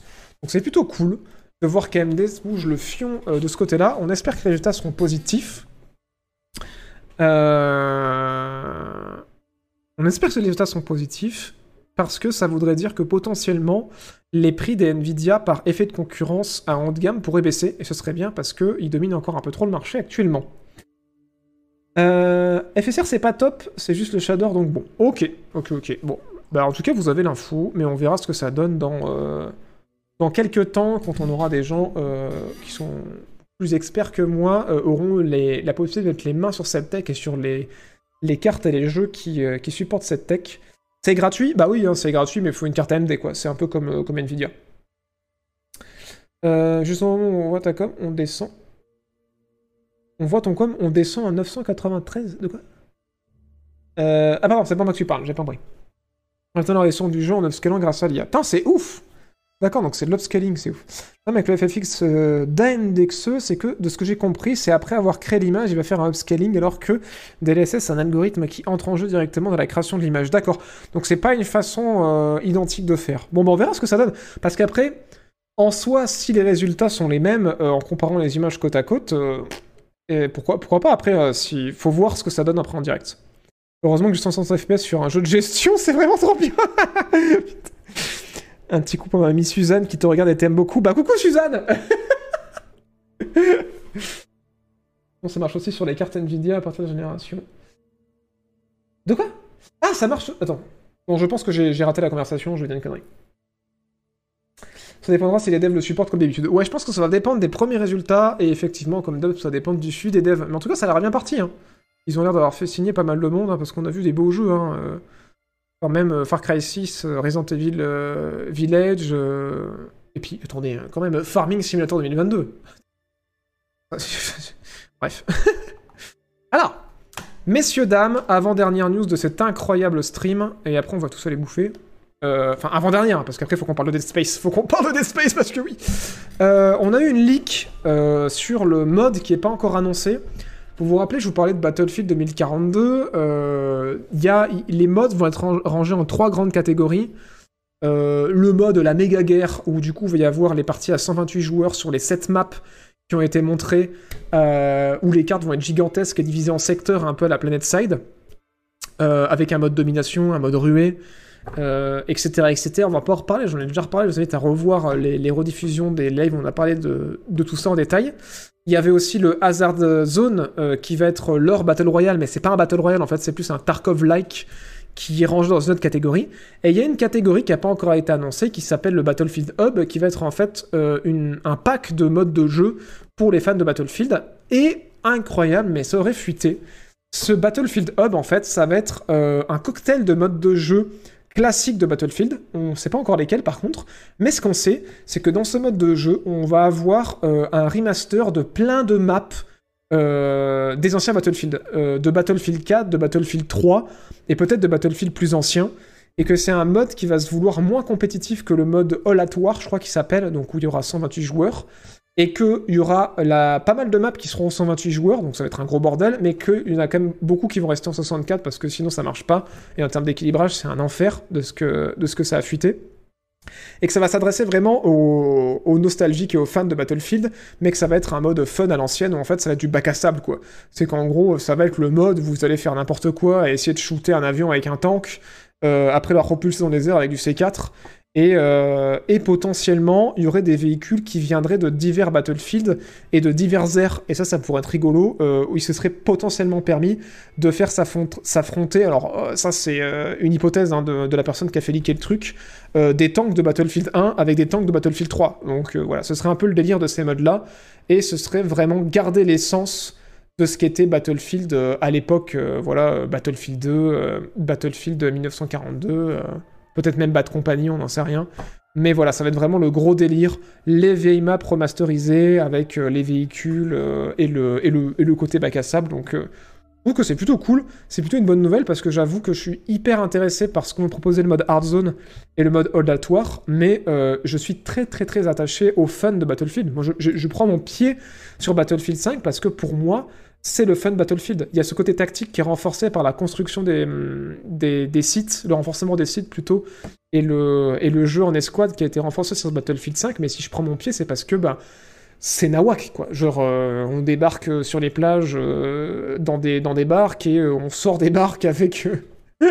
avec des armes qui ont des viseurs improbables à se faire des trous dans le sol à la grenade. Enfin, genre, c'est- pour moi, c'est ça Battlefield, quoi. Mais oui, pour ceux qui auraient raté un épisode, Battlefield 2042 va être à 128 joueurs sur son mode principal et euh, sur le remaster de. sur le, le Battlefield Hub qui va comprendre plein de maps remasterisées. Il y aura certaines des maps qui seront en 128 aussi. Mais voilà. Préco Battlefield. Mais arrêtez On ne précommande jamais Jamais Ça suffit Si vous précommandez le jeu, vous le recevez en même temps que les gens qui l'achètent le moment de sa sortie. Sauf que les gens qui l'achètent le moment de sa sortie, ils ont le temps de regarder les avis des youtubeurs qui l'ont eu en avance, ils ont le temps de regarder les avis des influenceurs de manière globale qui l'ont eu en avance, ils ont eu le temps de regarder des streams, ils ont eu le temps de lire les articles des journalistes en lesquels ils ont confiance pour avoir un avis sur le jeu, et seulement après ils peuvent acheter le jeu. Il n'y a pas de pénurie, vous aurez assez de, clés, il n'y aura pas de rupture de stock, ça sert à rien de précommander. C'est des clés qu'on vous envoie aujourd'hui. Et même si vous le commandez en physique, vous inquiétez pas, il y aura assez de jaquettes et de disques imprimés. C'est bon quoi, genre... euh, Précommander c'est le mal, merci. Putain. ça va rentrer enfin. Alors, qu'en dit le chat Euh, Quel est le nom euh, du jeu comme... euh, Le nom du jeu comme Planet Side, je n'ai pas entendu. Bah, Battlefield 2042. euh, le- les modes euh, All qui vont être dans Battlefield 2042, où il y aura les 7 maps qu'ils ont montrées en vidéo actuellement. Ça va être des modes qui vont se jouer en 128 joueurs. Ce sera plus petit que Planet Side, mais en fait, en gros, les maps font... La plus grande map fait 5 km et vu que euh, ils ont pas envie que tout le monde euh, s'éparpille, il y aura une ligne de front claire qui va être définie. Et en fait, il faudra capturer un secteur. Et un secteur fera la taille d'une map de Battlefield classique. Et quand on aura capturé ce secteur-là, il sera verrouillé. Il n'y aura plus rien à y faire. Et euh, la ligne de front va avancer en fait. Et le but du jeu, ça va être de capturer tous les secteurs en faisant avancer la ligne de front. Et, euh, et de capturer la map et de gagner la partie. Voilà, c'est ça que je voulais dire. Je suis désolé, hein, je... Je voulais pas redétailler tout le jeu parce qu'on a eu plein d'infos. Il y a une rediff sur la chaîne secondaire Jean-Baptiste Play. N'hésitez pas à aller la voir où je donne toutes les infos qu'on a sur le jeu. Mais, mais voilà, c'est ça. This is the way. Never préco. tout à fait. Les avis des youtubeurs et streamers, ça vaut rien aujourd'hui. Euh, je suis d'accord que euh, bah, c'est comme les journalistes, hein. faut, trier quoi. Euh, il y a plein d'organismes journalistiques qui ne valent rien. Il y a plein de youtubeurs et de streamers qui, s'émerveillent de tout et de rien et ça n'a aucune importance. Mais il y a des streamers et des youtubeurs et des journalistes qui sont de confiance, qui font les choses bien et du, moins qui essayent le mieux possible de faire les choses bien et qui font ça consciencieusement et sérieusement. Et je pense que j'ai pas besoin de vous les citer parce que vous devez les connaître. Euh, si je vous dis ça et qu'il y a personne qui, vous vient en tête, c'est qu'il y a un problème. Faut vraiment re- re- rechanger vos, euh, vos recommandations ou euh, les journaux que vous lisez. Mais voilà, vous avez des journaux en qui vous avez confiance et je pense des influenceurs en qui vous avez confiance. Et c'est vers eux qu'il faudra vous tourner pour savoir si oui ou non vous allez acheter le jeu, de toute façon. Et si jamais vous êtes perdu et que euh, vraiment vous avez rien en tête, il y a un super site que moi je recommande systématiquement euh, qui s'appelle Open Critique, qui est euh, métacritique mais en mieux. En fait, c'est un truc qui réunit les, les critiques des divers journalistes, mais la chose bien qu'ils font, c'est que eux, en fait, ils mettent la moyenne des notes métacritiques, qui est là, mais ils mettent aussi le pourcentage de recommandations des critiques. Donc là, vous voyez Ratchet Clank euh, Rift Apart, il a 89 de score, mais il est recommandé à 98% par tous les journalistes qui ont joué. Donc ça veut dire que vraiment, c'est un bon jeu. Par contre, vous prenez DayZ Standalone, euh, il a eu 41%, il est recommandé par aucun des journalistes qui l'a testé. Donc voilà, c'est euh, c'est pour vous donner un peu la température. Euh, Days Gone, il a 73 euh, d'avis, il est recommandé que par la moitié des journalistes qui l'ont testé. Donc voilà, si vous avez aucun repère en termes de journaux, Open Critique, c'est un bon point de départ pour pas vous faire baiser. Au moins, vous savez que même si le jeu est noté correctement par respect pour les développeurs qui l'ont fait, euh, la recommandation, c'est ce qu'il faut regarder. Hein. Euh, Quand, seulement la moitié des gens, quand joue au jeu, vous recommandent de le faire, c'est qu'il y a un problème. Voilà, voilà. Euh, alors, ces belles paroles, il est venu le temps de l'annonce euh, de ce stream. Mesdames et messieurs, oui, oui, oui, euh... Dead Space Dead Space, oui Dead Space Dead Space euh, C'est réel, c'est réel, c'est réel, c'est réel, Dead Space. Ça a Euh, Alors, Motive. Motive, un des studios de, de qui ont fait euh, Star Wars Squadron, le, le- le jeu spatial là, qui est sorti euh, très récemment. Euh, ils seraient en train de bosser sur un nouveau Dead Space. Et attention, mesdames et messieurs, c'est pas un remaster. Déjà, c'est bien. C'est pas un remake. C'est pas un remaster, c'est pas un remake. C'est pas une suite, c'est pas Dead Space 4, parce que comme vous le savez, malheureusement, PLRAM, Visceral Games, euh, je crois. Non. Oui, c'est ça, Visceral Games. Qui ont fait euh, Dead Space. Ils ont fermé, en fait. Ils ont été fermés parce qu'ils bossaient sur le jeu Star Wars avec Amy Hennings. La euh, directrice créative, si je dis pas de bêtises, d'Uncharted 2, 3 et en partie 4. euh, voilà, et, a, été remercié avec tout le studio et, et EA ont fermé leur studio. Donc le, le studio qui a fait Dead Space n'existe plus. Euh, qui ont fait Squadron, récupèrent la licence et ils sont en train de bosser sur un Dead Space qui serait un reboot. Un reboot, qu'est-ce que ça veut dire? Ça veut dire un reboot, il faut penser God of War. Il faut penser potentiellement une suite euh, narrative à l'histoire de Dead Space, mais un reboot en termes de narration, en termes de gameplay, en termes de ton, en termes d'ambiance. Et, euh, du coup, c'est ouf. Et potentiellement, euh, ça pourrait être annoncé le 22 juillet. Ça pourrait vraiment être annoncé le 22 juillet, puisque c'est la conférence E3 euh, de EA qui s'appelle EA Play, qui est prévue le 22 juillet à 19h heure française, si je ne m'abuse. Et on pourrait le voir pour la première fois là-bas. Et, euh, et c'est ouf, c'est putain de ouf, et j'espère que ça va être bien. Je souhaite euh, tout mon bonheur à motif pour réussir ce reboot. Ils sont capables. Squadron, c'est cool. En vrai, euh, j'ai pas encore fini la campagne, je la fais durer parce qu'elle est vraiment très très bien. C'est un peu old school en termes de design, mais moi j'aime bien. C'est ce que, j'attendais d'un jeu de simulation spatiale, un peu un jeu à la euh, Star Lancer, quoi. Euh, et je suis très content de ce qu'on a eu pour l'instant. J'entendais dire que le multi était cool aussi, mais qu'il était assez chaud et pas forcément assez poussé au niveau de la de l'aspect simulation pour rester abordable. Voilà, le jeu n'est pas parfait, mais en tout cas, moi je trouve qu'il y a des bonnes idées sur Squadron. Et du coup, j'ai hâte de voir ce qu'ils vont faire sur, euh, sur Dead Space. Donc euh, voilà. Le 22 juillet, 19h. Donc il s'appellera pas Dead Space 4. Euh, on sait pas comment il s'appellera. Ce sera un reboot, mais, mais voilà. C'est quoi le site de critique déjà? Open Critique, ça s'appelle. Stay fucking calm, qui dit orthodoxe Bah ouais, c'est ouf. C'est euh, putain de ouf. Merci pour le sondage. Merci, merci. Et ouais, globalement, euh, deux personnes sur trois assez hypées euh, dans le chat. Mais, euh, mais ouais, non, c'est ouf. Franchement, euh, je suis trop content. J'ai pas fait le, le 3 parce que j'ai entendu que du mal. Mais, mais je suis content sur une source, quoi. C'est vraiment cool. hein. Vraiment cool. Le scénario de Squadron était pas ouf, donc prudence. Ouais, moi j'avoue que j'ai kiffé le, le gameplay le... et l'émission, mais ouais, le, finir- le scénario était pas incroyable. Mais la mise en était pas mal quand même. hein. La mise en scène était pas mal. Day One dans le Game Pass, bon, alors ça l'a confié, donc c'est pas dit. C'est pas dit parce que Battlefield 2042, on rappelle que c'est le seul jeu de toute la conférence Xbox de cette année qui n'est pas Day One dans le Game Pass. À quand une nouvelle franchise Bah bientôt on l'espère. hein. Bientôt on l'espère. Euh, Est-ce que ça vaut le coup de s'y mettre à Dead Space? Mais carrément. Carrément. hein. Franchement, euh, c'est ouf. hein. C'est vraiment ouf. Euh, Bah en fait, si vous avez aimé, j'en sais un truc similaire, Doom 3, qui était très loin de ce qu'était Doom à la base, euh, bah Dead Space, c'est ce délire-là, quoi. C'est vraiment ce délire, mais, euh, mais j'ai envie de dire en mieux, quitte à, me, quitte à me prendre des petites caillasses de certaines personnes dans le chat, ou Alien Isolation, mais c'est pas encore pareil, parce que Alien Isolation, c'est vraiment... euh, plus du un trailer psy- psychologique. Là, euh, Dead Space, c'est psychologique et aussi visuel, quoi. Genre, il y a vraiment des bestioles qui sont particulièrement dégueulasses. Mais il est day combien? Il y a une super vidéo de Ars Technica. Ah putain, mais oui, cette vidéo. Ah, incroyable.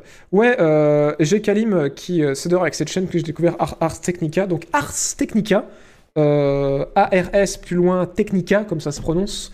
Euh, qui est une excellente chaîne que je peux vous recommander. C'est euh, des, interviews en fait de, développeurs super bien montés qui apprennent plein de choses sur des jeux qui sont sortis, qui vont sortir ou voilà. Ils ont fait une super interview du créateur de Dead Space qui s'est reconverti à la peinture euh, et qui parle de ce que Dead Space, de ses influences et tout ça. Ils en ont fait pas mal et c'est trop trop bien, franchement. je vous la recommande fois 10 000. Euh, je vous mets le lien dans le chat. Et pendant que je cherche ça pour partager ça avec vous, Ars Technica, c'est ça. Et je pense que si je trie par euh, les vidéos les plus populaires, voilà, on tombe dessus direct. Euh, incroyable cette vidéo. Incroyable. euh, vraiment trop trop bien. La une de leur série s'appelle War Stories. C'est Vraiment très très cool. Et en fait, c'est des histoires de jeux. Celle-là aussi, elle était trop cool.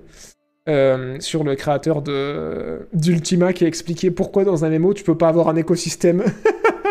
Parce que les joueurs, ils respecteront jamais le dit écosystème. Je fais ça tous les mercredis 18h, donc si ça vous a plu, n'hésitez pas à repasser. C'est en rediffusion sur le Jean-Baptiste Play le lendemain à chaque fois à 18h.